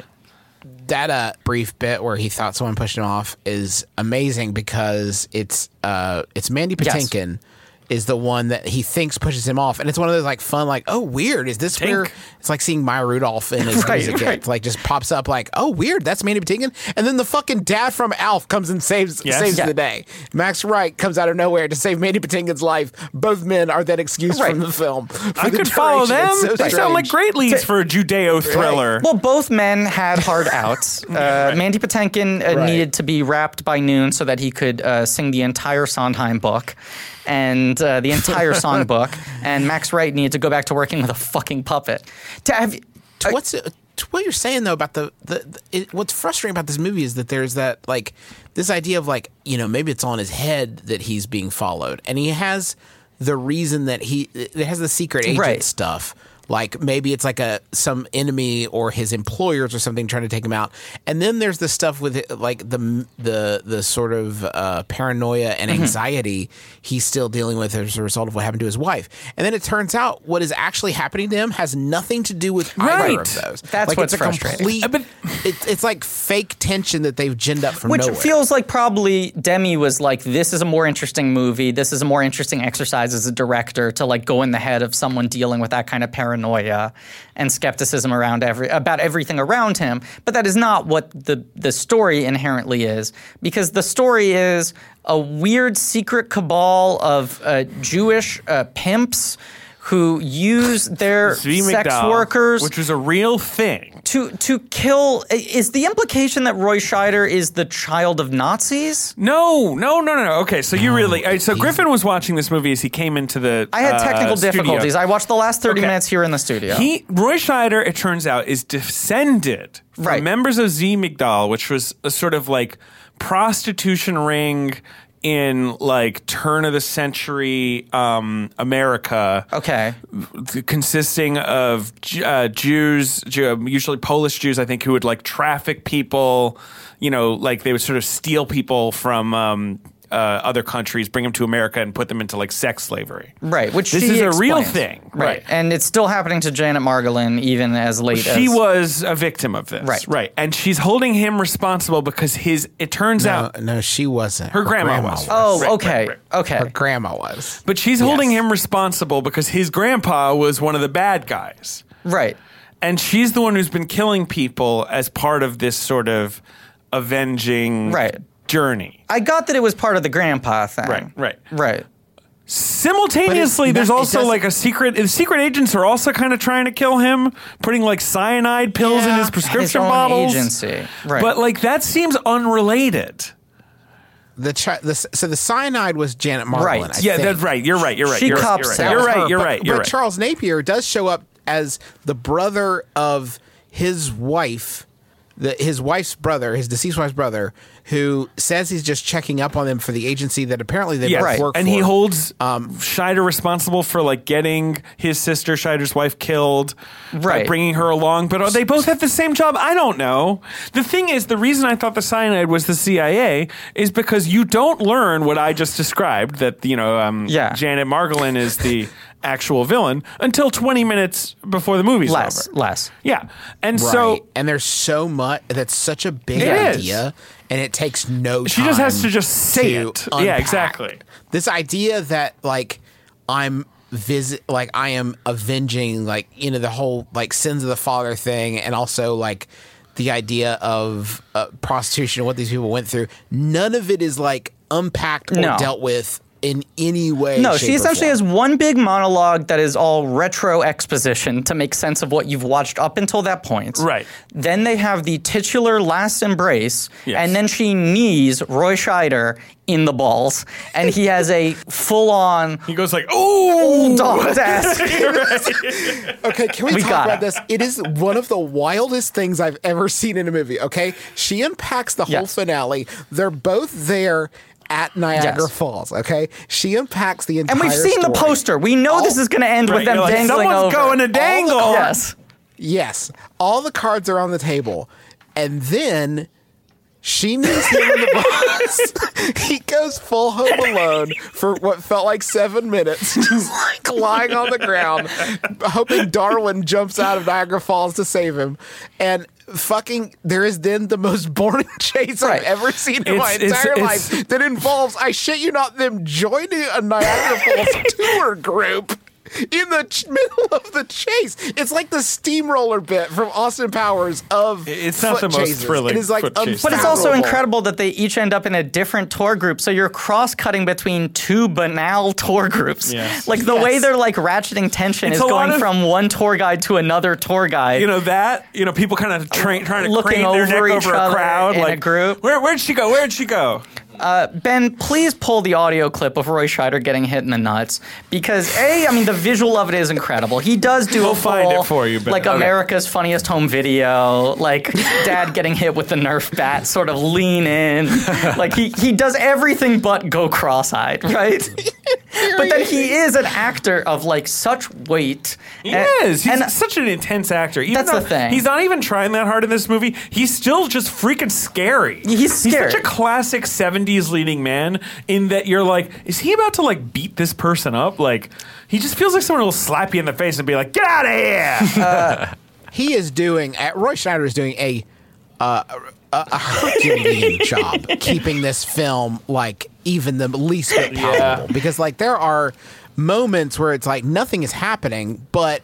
y- it- He uh, Roy is putting in a lot of effort to keep things feel like he acts so tense that it seems like he's in a better As- movie. Like he seems wow, he's really he's As really anxious Vincent about Canby this. said in the New York Times, was gonna quote "No this. leading actor can create so much tension out of such modest material." I was trying to figure out like how to sum up what Roy Scheider's thing was, and that Yeah. really is that there is something so tense about him. It's he's it's why he's so good in Jaws. He's sort of secretly my favorite Yeah. in Jaws, even though I love all three of those performances. Well, and like Jaws is the closest that anyone ever came to making him like an acceptable movie star. Because post Jaws, everyone was like, this guy's a leading man. He was in Jaws, the biggest movie ever. Right. And audiences never warmed to him in the same kind of No, way 'cause again. he's frightening. That's the thing. And like Jaws, Spielberg was like, I'm going to make this frightening guy work as hard as he can to try to seem nice and charming. He's the normal one in Jaws, And like the- with the nerd and the psycho. he's that's kind of the cheese guy. The nice thing is you have the scenes where he's like bonding with his children and then he stands up and walks to a corner and you're like, this guy's haunted. Right. Like there's some weird thing here. I mean, uh, to give you a little run of his, you know, he's a terrific actor. He He was an amateur boxer. He was. He ser- he served in, served the, Air Force. So That's he's right, like a yeah. fucking tough guy. He is. And then he becomes like a Shakespearean actor. He wins an Obie Award, just like Blank Check the Podcast. Of course. Um, his big breakout role is uh, 71. He's in Clute and he's in The French Connection. Right. He gets an Oscar nomination for The Grand- French Connection. He's And- really good in that movie. But that's one of those performances where it's It's a like pretty, I mean, obviously, Gene Hackman is going big in that Right. movie and he's pretty quiet. He's the Yeah. partner. He doesn't have a big emotional arc. He doesn't have a big breakdown scene. Right. He gets an Oscar nomination because at this point in time, that kind of performance was stunning. Yeah. For someone to be like that real and that gritty and that intense. And then he's around and then he's 75, he does Jaws. Right. Huge. The- In the 76, biggest. Literally the biggest. Right. In 76, he does Marathon Man, which he is like a supporting character in. But that's a big movie. Yes. In 77, he does Sorcerer, the greatest blank jack of all time. He also, yes, right. Which, uh, He's the lead of that. He is the lead of that, Yeah. and Friedkin always uh, says uh, it was the biggest mistake he ever made in his career. Uh, in that, Freaking so mean. Right. He was like, Have you ever seen Sorcerer, Justin? Sorcerer not. fucking rules. It's one of the tensest movies ever made. It is essentially just an exercise in sustained tension, which is like five really fucking like creepy and shady guys all get sent to the jungle through separate means on a mystery mission, which is transport a bunch of wet dynamite through the jungle. Hell yeah. And the movie is they got a truck. They're in like the swamp of are they in Costa Rica? Uh, I think it was South America. Uh, let me look it up. Uh, But they it's just South America they got a somewhere. truck full of wet dynamite and they're trying to figure out how to move that truck over an incredible amount of land with It's a as remake of little The Wages of movement Fear. as possible. Uh, yes. And uh, it's incredible and the whole movie is just close-ups Mexico. Mexico. Mexico, sorry, of Roy Scheider being really worried that dynamite's about to go off and kill them all, kill the entire cast at any single moment. And the studio really wanted Friedkin coming off of Exorcist and French Connection, this like incredible run, to cast um, uh, fucking Steve McQueen. And he was like, Roy Scheider's a real actor. I don't want to work with a movie star. Roy Scheider's got the goods. I'm hiring him. Right. And he's like, I think it's my best movie. Bryce Schreider gave an incredible performance, and it didn't fucking matter Right, I because needed I a didn't movie have a star. movie star. And for that premise and like that bleak of film, you needed a movie star. And he's like, one close up of Steve McQueen would have given me the like sort of spoonful of sugar to sell an audience on the entire thing. And Roy Scheider is just kind of too prickly. Yeah. And then Roy Scheider does all that jazz, which is like Well, that's the same year as this. Right. That's his best performance. Agreed. Gets an Oscar nomination. It's an incredible performance. And he's kind of playing against type. yeah, he's playing Bob Fosse. Right, but he's also playing an asshole. The entire performance Yeah, is Bob this guy Fosse was an asshole. sucks. Right. He's an asshole. He's abusive to everyone in his life, Right. but he's an incredible artist and everyone hates that he gets away with it. Right. And the movie is about him fucking dying and uh, a chorus celebrating it Right. in his in his like fantasy, his uh, you know, half-dead brain. He's fantastic in that movie, and for some reason, that was the end of him. That's what I was I going to mean, say. in the '80s, like he's in movies, like he's in 2010, which is a weird ass, you know, sequel to 2001. But at that point, he's kind of done. It's like that's his last like big sort of major role, and that movie is like successful. People don't like it. Yeah. and I then- don't know what. Just because you guys talk about movies doesn't mean you can sit here and dismiss Sequest Well, DSV. well, which right. For three years, took us I under did the watch sea that. And into That's the adventure. thing is like throughout the '80s, his career is like not great, right?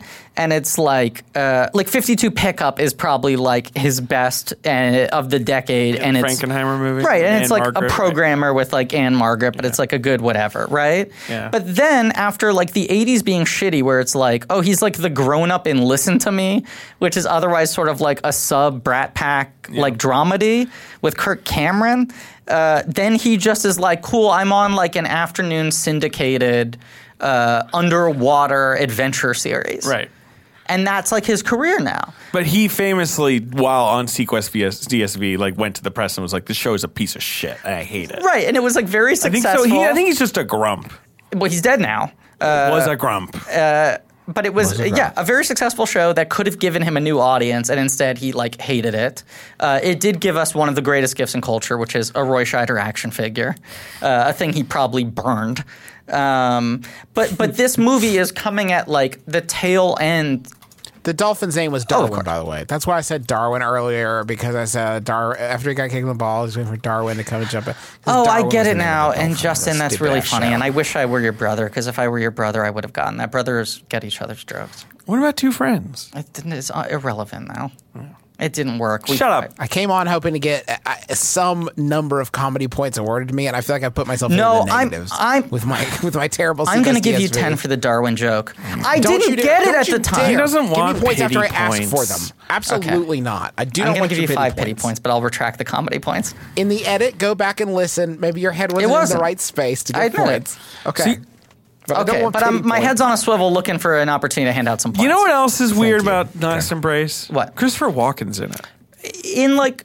For like, it is re- this is the weird. year after he wins an Oscar. Yes. he'd won an Oscar in 1970. You know, for a 1978 movie. Right. He's a good actor. Yes. He's in this for two scenes. He's like, yeah, go kill that guy. Like, Two- doesn't do anything. two scenes that both take place with him sitting behind a desk on the phone, so they probably were shot back to back. He probably was on set for four hours. Yeah. He gets the and in the billing, but it's not a substantial enough role for it to be like, oh, we got like an Academy Award winner to be the heavy for a few scenes. Right. And it's also Mm-hmm. not like small enough that it's a cameo.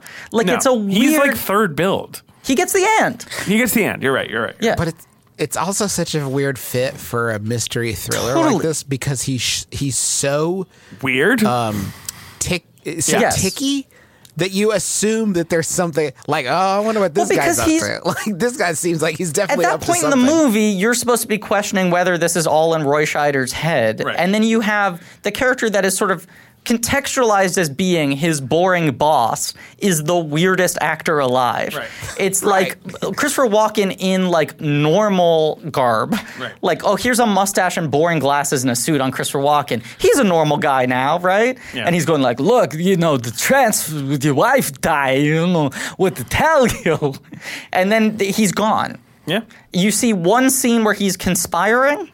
Yeah, that's it Right? basically. And Yeah. then it turns out he doesn't matter. It doesn't. It all turns out it doesn't matter. The Charles Napier character, the brother-in-law. Yeah. there's like a shootout with him, but I could barely understand why they're Yes. fucking shooting each other.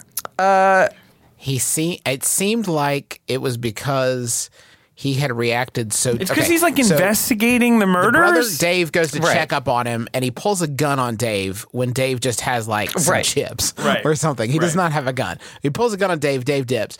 And I think what I what was implied was that because of that, he went back and told the bosses like, "Hey, he's off he's Right. off the rails. We got to We gotta get rid of this guy." Right, Bring right, him right. down." um, which is a wild person, by the way, to send to check up on the Yes, mental health. of Roy exactly. Scheider, by the way, very bad government organization. That's a, an unbiased observer that you and send also to like do one of the this. most triggering people for Roy Scheider after see Sure. again because he's like, okay, I know I was just in like a sanitarium for months and months and months, but I'm Right. ready to get back to totally normal life. And instead, his work is like, we still think you're crazy. We're gonna send people to check your craziness. And the brother-in-law shows up and is like, "You're responsible for my sister, your wife's death." And there's a lady living in his apartment, Janet Yes. Margolin, Yes. who thinks that he's an intruder. Right. And he has to prove he's not by kicking the floorboards in a way that gets the fridge to work properly. Right, right. But then he very quickly explains oh, when I'm away on assignment, they sometimes sublet my apartment to other people. Yeah. And she was like, well, they said you were going to be gone indefinitely. And he's like, that's not true. Let's just be roommates. Yeah, it's like the Do you goodbye know girl. How hard up? f- Do you know how hard up for cash your secret organization has to be? That you e- every time your secret agent leaves the country, you sell yeah, I, I forgot how ludicrous that plot explanation of Right. why she's in Do you his send apartment people is. in to be Yeah. get all the secrets. and It then is- They have to it clear is You out have to the squeeze secrets. every extra. Do- are your are your agents also working as like rideshare drivers? It's What the fuck is this rinky dink operation? it's I mean, yeah. It is the, literally the premise of the Goodbye Girl, which is probably like the same year. Yes. Which is like we're both we're like double booked to live in the same apartment. I guess we got to live together. Right.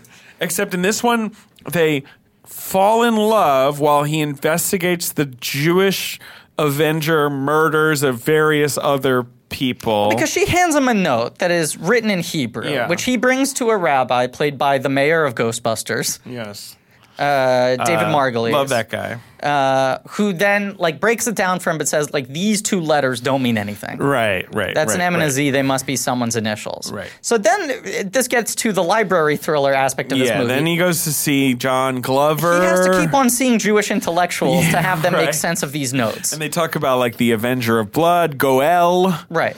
uh, who is a you know biblical, it's like I don't know, angry Avenger type. But then when when he kills Charles Napier, then Sam Levine, not the same, not Little Wolverine, yeah, comes out and goes like, "Oi, Gavalt, you murdered the guy."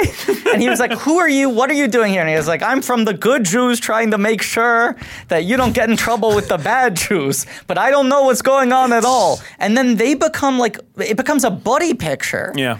He's like his side cop. the way he the way he finds out about this by the way is that it, so he gets this note that has the, the hebrew on it he goes to a rabbi who translates it for him and then as he's leaving that rabbi calls well, I, I have to assume just Yeah. other Jews, like the good Jews, Right. basically, and it's like, hey, listen, we've got we've, We've got a situation. Goel on our So like hands. the implication is that they uh, like all the good Jews know each other and are like in a secret secret. It's, uh, it's like the conference call Society of together. Cross Keys from the Grand Budapest Hotel. Right. Like there's like a Right. Oh, network of the most moral Jews, of which there are many. But then, okay, look, this whole movie's going on with all this shit. Ben, by the way, is asleep. Ben is right asleep. now. I'm yeah Yeah. I don't have anything Um, to add. This no, movie I is under- hard to talk about. I mean, Yeah. Um, you guys are doing a good job, so keep at But it. Eventually, Mm-hmm. eventually, eventually, eventually, eventually, eventually, we cut to this scene of Janet Margolin suddenly dressed up in like a sort of lacy, sexy getup, Mm-hmm. Yeah. sex murdering someone in a bathtub. A a hotel with a view of, of. Niagara Falls. um, Right. And to the point that I was like, did I miss 20 minutes of movie? what is this? It's We so- hard cut and, to it. And she is such a sort of nondescript. Yeah, I'm like, is this Janet Margolin? Or is this the same person? Yes, right. Are we Didn't know cutting if to it an was her entirely or new not. person? And- And, this is supposed to be the devastating reveal of the movie. It's like, it turns out it's been Yes. her all along. She was a fine actress and a handsome woman. Yeah, I got but no sh- beef with Janet There is Margolin. something very generic looking about her. And this movie twice asks you to identify that it's the same character you've met when she's dressed totally different in a totally different scene, in a totally different location. And then also to recognize her when uh, uh, fucking uh, Scheider recognizes her in a photo Right. in which they zoom into the photo and you go, oh, I guess oh, that's, her. Janet Margolin. Right. Wasn't she like eighth build in Annie Hall? I don't know. I I Yeah, it's it. I really, I was watching the scene, and my wife and I were both looking at each other like, "Is that, is it the same? If it's not the same lady, I, I don't know what. There's an file corruption along the way because there is no reason. And then, okay, the weirdest thing about the sex murder, um, among the weirder things about the sex murder, is that the the sex murder is she gets on top of him in the bathtub, and then.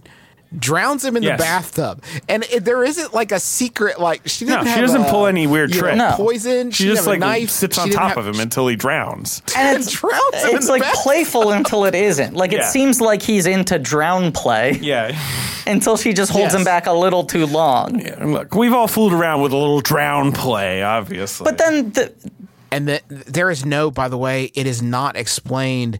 There ha- This is part the part that's very confusing to me. And you know, I I dismiss. I know her grandmother was definitely Right. part of the the the. th- secret they sex syphilised cult her to thing. death in a very, very upsetting explanation. Yes. Yes, I don't know if this woman was or not because uh, what is confusing to me is that she does have sex my with confusion. this guy, and then murders him. It makes and no then that sense. Like, photo why? it looks like her and the other two women are sex workers it feels like this but it's a really old Right. photo. It's like black and white daguerreotype. And it's like, what? I don't understand. Did Roy Schneider know that that that she was involved because she looked so much like Yeah. her grandmother? Is I that think what we're so. supposed to? but that was supposed to be her grandmother in the photo I, I, i'm deeply confused guess. by this movie uh, but yes I yeah, mean, yes, that was her grandmother. her sex scene with roy scheider comes after we've seen her sex murder another man right? Correct. almost immediately after. Almost immediately after, and then she goes back she home gets and ready. she's like you know what i'm ready to make love to you Right. She then I'm she's in the ready to mood murder now. him, and he's figured out who she is, and she's like, "But I really like you, so I don't actually want to murder you." Yeah. And then of course, there's only one way to resolve this: throw her down Niagara Falls. Take a Roll trip. credits. Goodbye. like that. Like that's the thing with the movie. You're like, I have a lot to unpack, and the movie's like, get out of here. the next showing's in 15 minutes. We got to clean up the popcorn. like it's just it's so confusingly paced. yeah Um, it obviously it's a Hitchcock movie. This is very much like it's a Hitchcock thriller, right? Yeah. It has the form of one. And I will say, you've talked about how like '90s like grissom legal thrillers, like That's sort like of my like crack, yeah. handsome are like your Fucking love that. catnip. Yes. I feel the same way about like kind of like middling '70s like Hitchcock approximations. Yes, 100%. I get Uh, that. Mm-hmm. like this and like Silver Streak, these weird movies that are like we're like trying to do Hitchcock, but like it's kind of more like family plot because now the '70s have become so shaggy Right. that you can't do the tight as a drum thriller anymore. It has to have a bunch of weird like side tangents and Yeah. like character riffs. I mean, this is that. I find them pleasant to watch even when they're this sloppy. Yeah.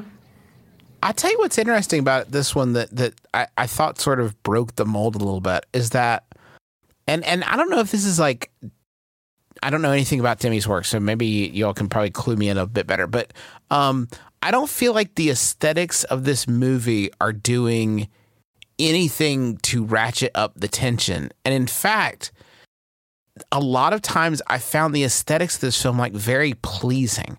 There's like weird, li- just like pleasing views. There's this one scene where he's meeting someone in front of like a I- a waterfall tunnel would be the best way I could describe it. You know, after he gets the blank assignment thing, and there's like this bizarre. You remember the, it was very early in Yeah. the film. Um, there's a bit where like uh, he passes a guy who's like playing a song on, on a ukulele. It's all like very, but it's very pleasant. It's like very pleasant to look at. It's very pleasant to listen to, and it doesn't do anything to sort of set you, the viewer. I, I on think that edge. is a Demi thing. Uh, I mean, I feel like he does try to make a cinematic world that is pleasant. Yeah. And there's a lot of sort of like, he does things that are unrealistic because he wants to make a movie that's the world he wishes he could live in, right? Right. Especially in this comedy run. Like, he, he goes between weird levels of realism and sort of like expressionism that are just like, it would be nice if in the real li- world, like, people treat each other like this or like dress like this or whatever. But, but also, that's like kind of the defining thing about Silence of the Lambs is that like people think of it as one of the scariest movies ever made. And he almost like aggressively eschews any traditional sort of cinematic language for a thriller or a horror movie. Right. That, uh, you know, everyone always talks about like the other Hopkins Hannibal movies get it wrong because all of them try to look scary.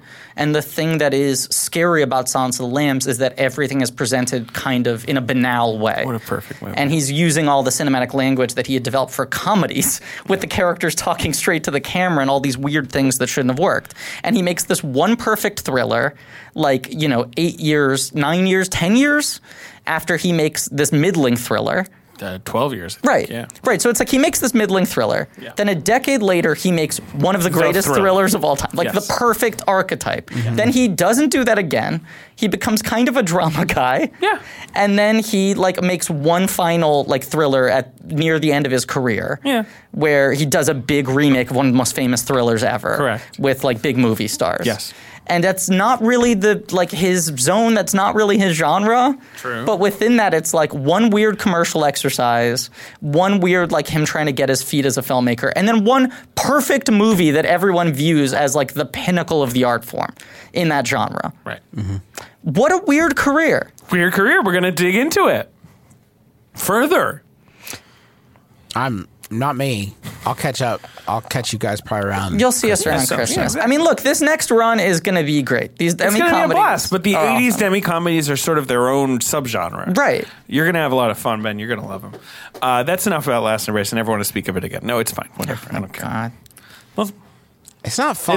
It's It's not fine. It's pretty. It's a little it's rough. rough. Yeah. it's a rough one. And the bad good news is you can't watch it. That's true. Even if It's you want to, unavailable. It is so- weirdly no worries. available on Blu-ray, but not available to stream anywhere. Right. Uh, we had to find Yeah. it through somewhat less legal means. Uh, not a thing I promote.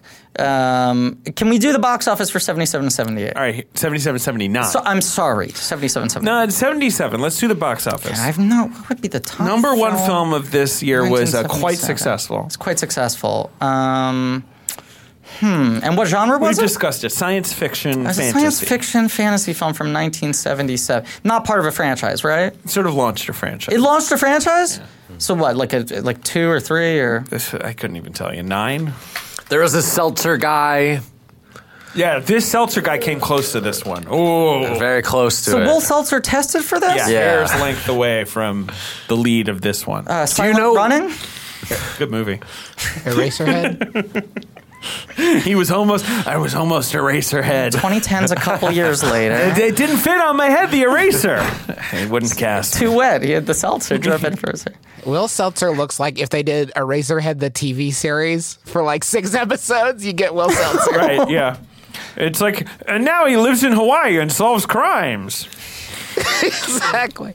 Like the sequel to The Jerk. You know the TV sequel to The Jerk. The Jerk The 2. Jerk Two. Yeah. Do you know there's a Jerk, comma, T-O-O? Yes. That's about another jerk. Yeah. Uh, I've never seen it. bad. Is it not bad? Um, the film. Yeah. No, it's. I mean, no. Sorry, it's bad, but it's not bad. The film is called Star Wars. Yeah. It is, it is a, a, a Star Wars movie. Yeah, it was a big hit. Big hit. Number 2 Mm-hmm. at the box office, though. Smoking the Bandit? Correct. Wow. $126 million. I knew that because I just find that really funny. Right. that Those were the twin prongs of pop culture at the time And, like, Star Wars and Smoking the, the Bandit. only two movies to crack 100 million that year, right? uh, well, uh, you Or know. just number three? Number three is listed at uh, over 100, but I think that may With include as re-releases? many Yeah. re releases. It was another definitive science fiction film. I feel like that pairing covers all dads. Yes, it does. Like all Yes, dads correct. have Your been, dad is I either a think, Smokey covered by fan the or a box Star Wars office fan. numbers. Right, it's one or the other. This is Right. this is the year that culture breaks in half. you know, and up until this point, every father would say Smokey and the Bandit is who you should aspire to be. Right. And now half the dads become Clint McElroy and raise their children in the house of Right. Star Wars. Yeah. So Uh, number three, Uh, it's cr- crazy that they came out the same year as Star Wars. It's another sci-fi, but it's not Alien. Alien That's seventy nine. I know it's gonna come out. Of, it's crazy that it also came out in '77. It d- does it spawn sequels? No. no. It's a one-off sci-fi film. Yep. that came out the same year. And I believe was also nominated for Best Picture. It's it's one of my favorite Simpsons jokes. It's interesting. It's one of your favorite Simpsons jokes. from a Treehouse Oh of no, Horror weirdly, episode. weirdly was not nominated for picture. Was nominated for director. Interesting. Yeah. And do, is there a full Treehouse of Horror parody of it, or is it a standalone joke? Simpsons has made fun of this movie a million times. It's one of the Yeah, most famous It's movies. just ever like a yeah. I mean, they've probably done it many times, but it, there's this one moment that I always think about. It's one of the most famous movies ever made. Yeah. Do you got any idea what this is, Justin? Uh, I do, I do, but I didn't, I'm a You guest. do? I don't want to. Shoot. I want you to guess. I want you to guess. Is it Close I'm feeling- Encounters? Correct. Oh, of Close Encounters of course. the Third Kind. Yes. Of course. Yes. Homer makes a house out of mashed Yes, of potatoes. course. And he says this is important. It is. I mean, you know, you know the the famous story. I think it might have crossed 100 million when it came Maybe, out. yeah. But uh, the famous story is that uh, Spielberg thought that Close Encounters was a disaster, Right. and Lucas thought that Star Wars was a disaster after both of them had put together their cuts. Right. And they uh, briefly considered uh, trading points on each other's movies. And luck, unfortunately, neither of them ever ended up making much money No, in, the, in this no. business. No, yeah, I was gonna absolutely say, um, Stephen. Who? What was the last? Number 4 Mm-hmm. is um, another cultural touchstone. I, I mean, a very definitive movie, even though I feel like it doesn't get enough credit. People don't remember who directed it. It's really just famous for like its lead actor and its look and its soundtrack and stuff. But like, it's a great movie. Um, not. Saturday Night Fever. Saturday Night Fever, saga of just depressed people in Bay Ridge Yeah, dancing. yeah. A very a very sad movie that Great gets movie. reduced to like a a sizzle reel that Right, people and like parody. a Bee Gees soundtrack. Right, And, like an R-rated, tough, like fucking movie. right. Who directed it? Uh, John Badham. Yeah, yeah. Who's like a good director who doesn't quite get that like new Hollywood Yeah. crown in the same way as some of his peers. But was like a massive hit and was like a major Oscar film. Yeah, and yeah, hundred percent. Yeah, Uh, although I think it only got a couple Oscar nominations. It only got one Oscar nomination. it only got Best Actor. Mm-hmm. Wow. Number five, the big comedy of the year. I already referenced it on this episode. The big comedy of the year that you already referenced on this episode. Correct. Not an unwatchable movie. Definitely dated. Um, but I have seen it. One won a big Oscar. It won a big Oscar, a performance Mm-hmm. Oscar. A supporting, I presume. Lead. is it Goodbye Girl? Yes. Okay. The Goodbye Girl. Yeah. Richard Dreyfuss. It's a Neil Simon movie directed by Herbert Ross. Uh, fun movie. They have to live together. Close Encounters and Goodbye Girl came out in the same. Dreyfuss was killing it, man. It is insane how dominant Dreyfus Some was. other big movies that in 77, you got A Bridge Too Far, the big war epic that was actually, I think, a disappointment because it didn't do well enough. Yeah. Richard Attenborough movie. You got The Deep, which is um, like a Jaws ripoff. Uh, Peter Yates movie. No? Yes? No? Yes, no, I'm just trying to get over the fact that there is literally a four year span in which Richard Dreyfus does American Graffiti, Jaws, Close think it took Encounters her of the five Third years. Kind. It's 1973 to 1977. Sh- Well, sure. Yeah. I want to have No, Within- Close Encounter. Yeah, you're right. You're right. You're right. You're right. you're Right. A- Yeah, I was and then thinking it was and then 79. wins an Oscar for Goodbye Girl. And is the youngest actor to ever win that Oscar. Uh, it- well, he's beaten by Adrian Brody yes. But at the time. at the time. And then. though Uh, he looks like he's 55. right. And then his career never, ever gets close to that ever again. I wa- Hard to get close to I had a that. driver's ed teacher that um, showed us Mr. Holland's opus because everyone told him that he looked like Mr. Holland from the final scenes of the film. And it was the first time, it, as growing up as a young person, I had a clear concept of someone who had given up. And this man had given up. This man was done. Professionally, this man had, had checked out. Do any of you remember they used to do uh, on the Disney Channel when the Disney Channel was a lot of like important family social value stuff? Right. They used to have a yearly award show for teachers That sounds like where it was like the Yes. National Oh my gosh. Teachers, Teachers of the Year. Awards, Sure. and like celebrities would go like they'd like walk out and they'd project a photo of their class photo, and they'd be like, "I remember when I first fell in love with science. I'm Matthew Broderick here to present the award for Best Science Teacher of the Year." Right. And uh, Disney uh, uh, had made Mr. Holland's Opus Right. and was doing this award show, and uh, they play the entire trailer for Mr. Holland's Opus, not just during the broadcast, but in the auditorium where the award show is happening. And then they go, Ladies and gentlemen, the star of Mr. Holland's Opus, Richard Dreyfuss. And he comes out and he goes, Jesus Christ, look at me. Started making that film, I look 25, now I look like the Monopoly man. Right. I have never forgotten that joke. It's a good joke. but it's also s- so weird that it is like Richard Dreyfuss was the youngest actor to win Best Actor. But he looks and old looked when like he's a young. middle-aged man. Exactly. Like the only time he looked young was American Graffiti. Yeah. And then he looks old. Yeah. And then he looks really old. Yeah. And then like the first half of Mr. Holland's Opus, they're putting makeup on him to pretend that he's young. Right. And then the end, he looks like how he actually looks. And then he makes that movie, The Crew Okay. which was like four old mob guys, and it was Burt Reynolds and Seymour Cassell and Dennis Farina and Richard Dreyfuss, and he was ten years younger than the rest of them. But I mean, like, doesn't this guy look like a 48 year old academic? He's like 29 in this You know who poster. else is like That's that? insane. Albert Finney is Goodbye, like girl. that. Albert, Albert Finney, Finney, yeah, did yeah. Finney, a- Finney is an, an old a face. Yes. Scrooge musical called just called Yeah. Scrooge that we watch every year, and he looks seventy years old in it. And he was 13 years old. He, he was, yeah, he was thirty-four years old. Th- It's Yeah. wild. I mean, it's wild.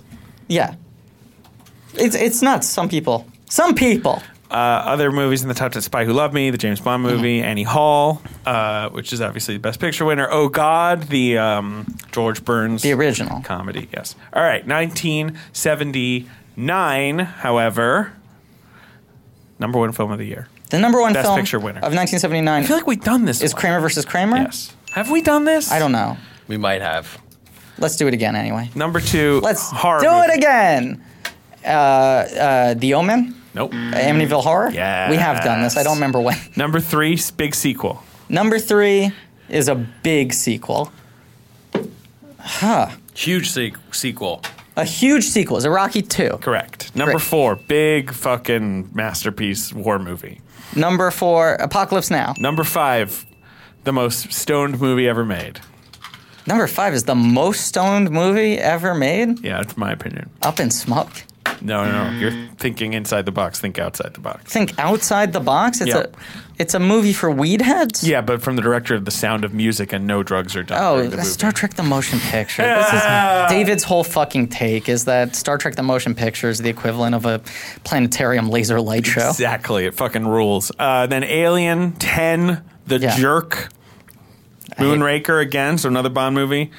The Muppet movie. That's Yeah. the top 10. I mean, that's maybe the best box office top 10 I've ever heard. it's a pretty good top 10, actually. It's a That, good call. the standard of quality in that top 10 is incredibly yeah. high. Yeah, yeah, yeah, yeah. Yeah. Yeah. Yeah. Yeah. You're right, because like Yeah. the jerk, like, you know, Yeah. there's- everything Right. is good. Yeah, yeah. Muppet movie, masterpiece. Jerk, masterpiece. Alien, masterpiece. Apocalypse Now, Okay, masterpiece. wait, hold on. What? Who am I? Who am I doing right now? No one's gonna hear it though. I'm gonna have to. pr- I'm gonna have to pull this episode. I'm gonna have to keep this episode in my wallet and pull it out and show it to people to prove I was on this show. Hey, thank you. I like right under the wire. Yeah, I earned them. That's the important thing. I just want to say how much I appreciate your show. I was never a big movie person, and then after we had Griffin on the show, uh, I, I decided to give this show a shot, and it has really given me a context to which I can like dig into movies. Like I, they're the vast, vast, vast majority of movies y'all talk about, I have not seen. So it has uh, been a real education for me, and I just I think it's such a wonderful uh, thing y'all are doing, and I'm so happy to uh, be involved in some small way. That should have been your title for that miniseries.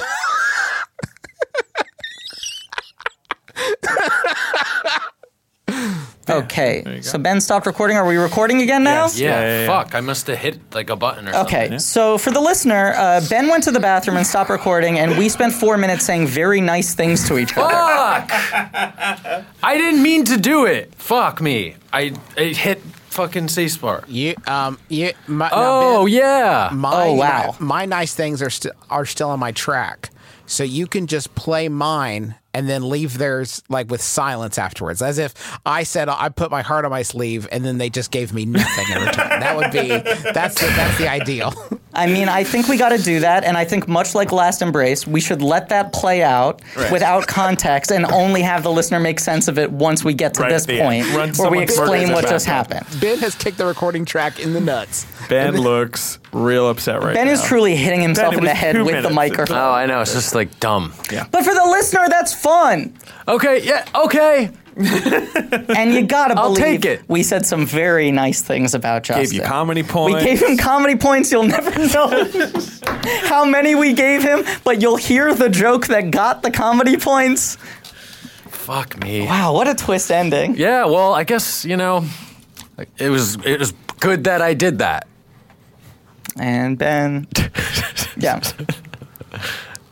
Well, Justin, thank you for being on the show. thanks, Justin. It's been You're welcome back my anytime. My genuine brother, my honor. brother, and me, the mothership, one of the greatest podcasts of all time. Uh, advice for the modern era.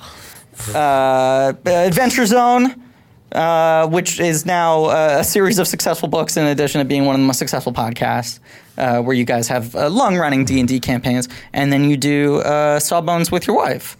And my wife's a physician. It's a medical history show about weird ways we used to fix people. So, Uh, all, all excellent shows. Um, uh, you, you, you're, you're the best in the biz. oh, well, that's what it says on my business card. and th- I guess this episode's uh, coming out after the New York shows, but you guys are, are doing shows around. Uh, people people should look up dates and see when you're performing, right? yeah, right. That's exactly right. You're doing shows We're around. We're actually pretty well sold out for the rest of this year. Okay, No, never we're mind. Doing, um, uh, shows in, no, no, no. This. When did this come out? Uh, this is going to come out in uh, early November. Sorry, folks, uh, you missed us for this year. Or we'll catch you next year. Never mind. David Ben and I will be in the audience at a Brooklyn show that our audience will not have heard us talk about yet. Yeah, that'll be us. We're Because gonna this do our episode will come Arsenio, out uh, several uh, weeks Howl. after it. Uh, But yeah, Okay. uh, thank you for for being here, Justin. Uh, Yeah. My pleasure. And Set thank me free. Thank you all for listening. Please remember to rate, review, subscribe. Thanks to Ange Fraguda for our social media, Lane Montgomery for our theme song, Pat Rounds and Joe Bowen for our artwork. Go to blankies.red.com for some real nerdy shit. Go to Patreon for blank check bonus features, where I think we're, we're coming up on Infinity War now. Dun-dun-dun, dun-dun-dun, We're almost done dun-dun-dun-dun-dun. That's with right. the Marvel commentaries. Uh, we only coming have up on Endgame. Coming up four on more left. Endgame in a couple days. Okay. Okay, great. Yeah. Um, uh, so that's Could what's say going we're on in there. the Endgame now. We're we're in the end game now.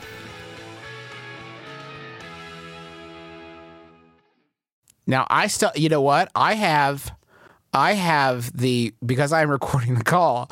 I have the rough cut of the rough Yeah. audio, Skype audio of your all's part from that episode, so you can reenact it. You can Let's a do live that. staging Yeah. of your live. Yeah, that sounds like a lot of work. But yeah, let's do it.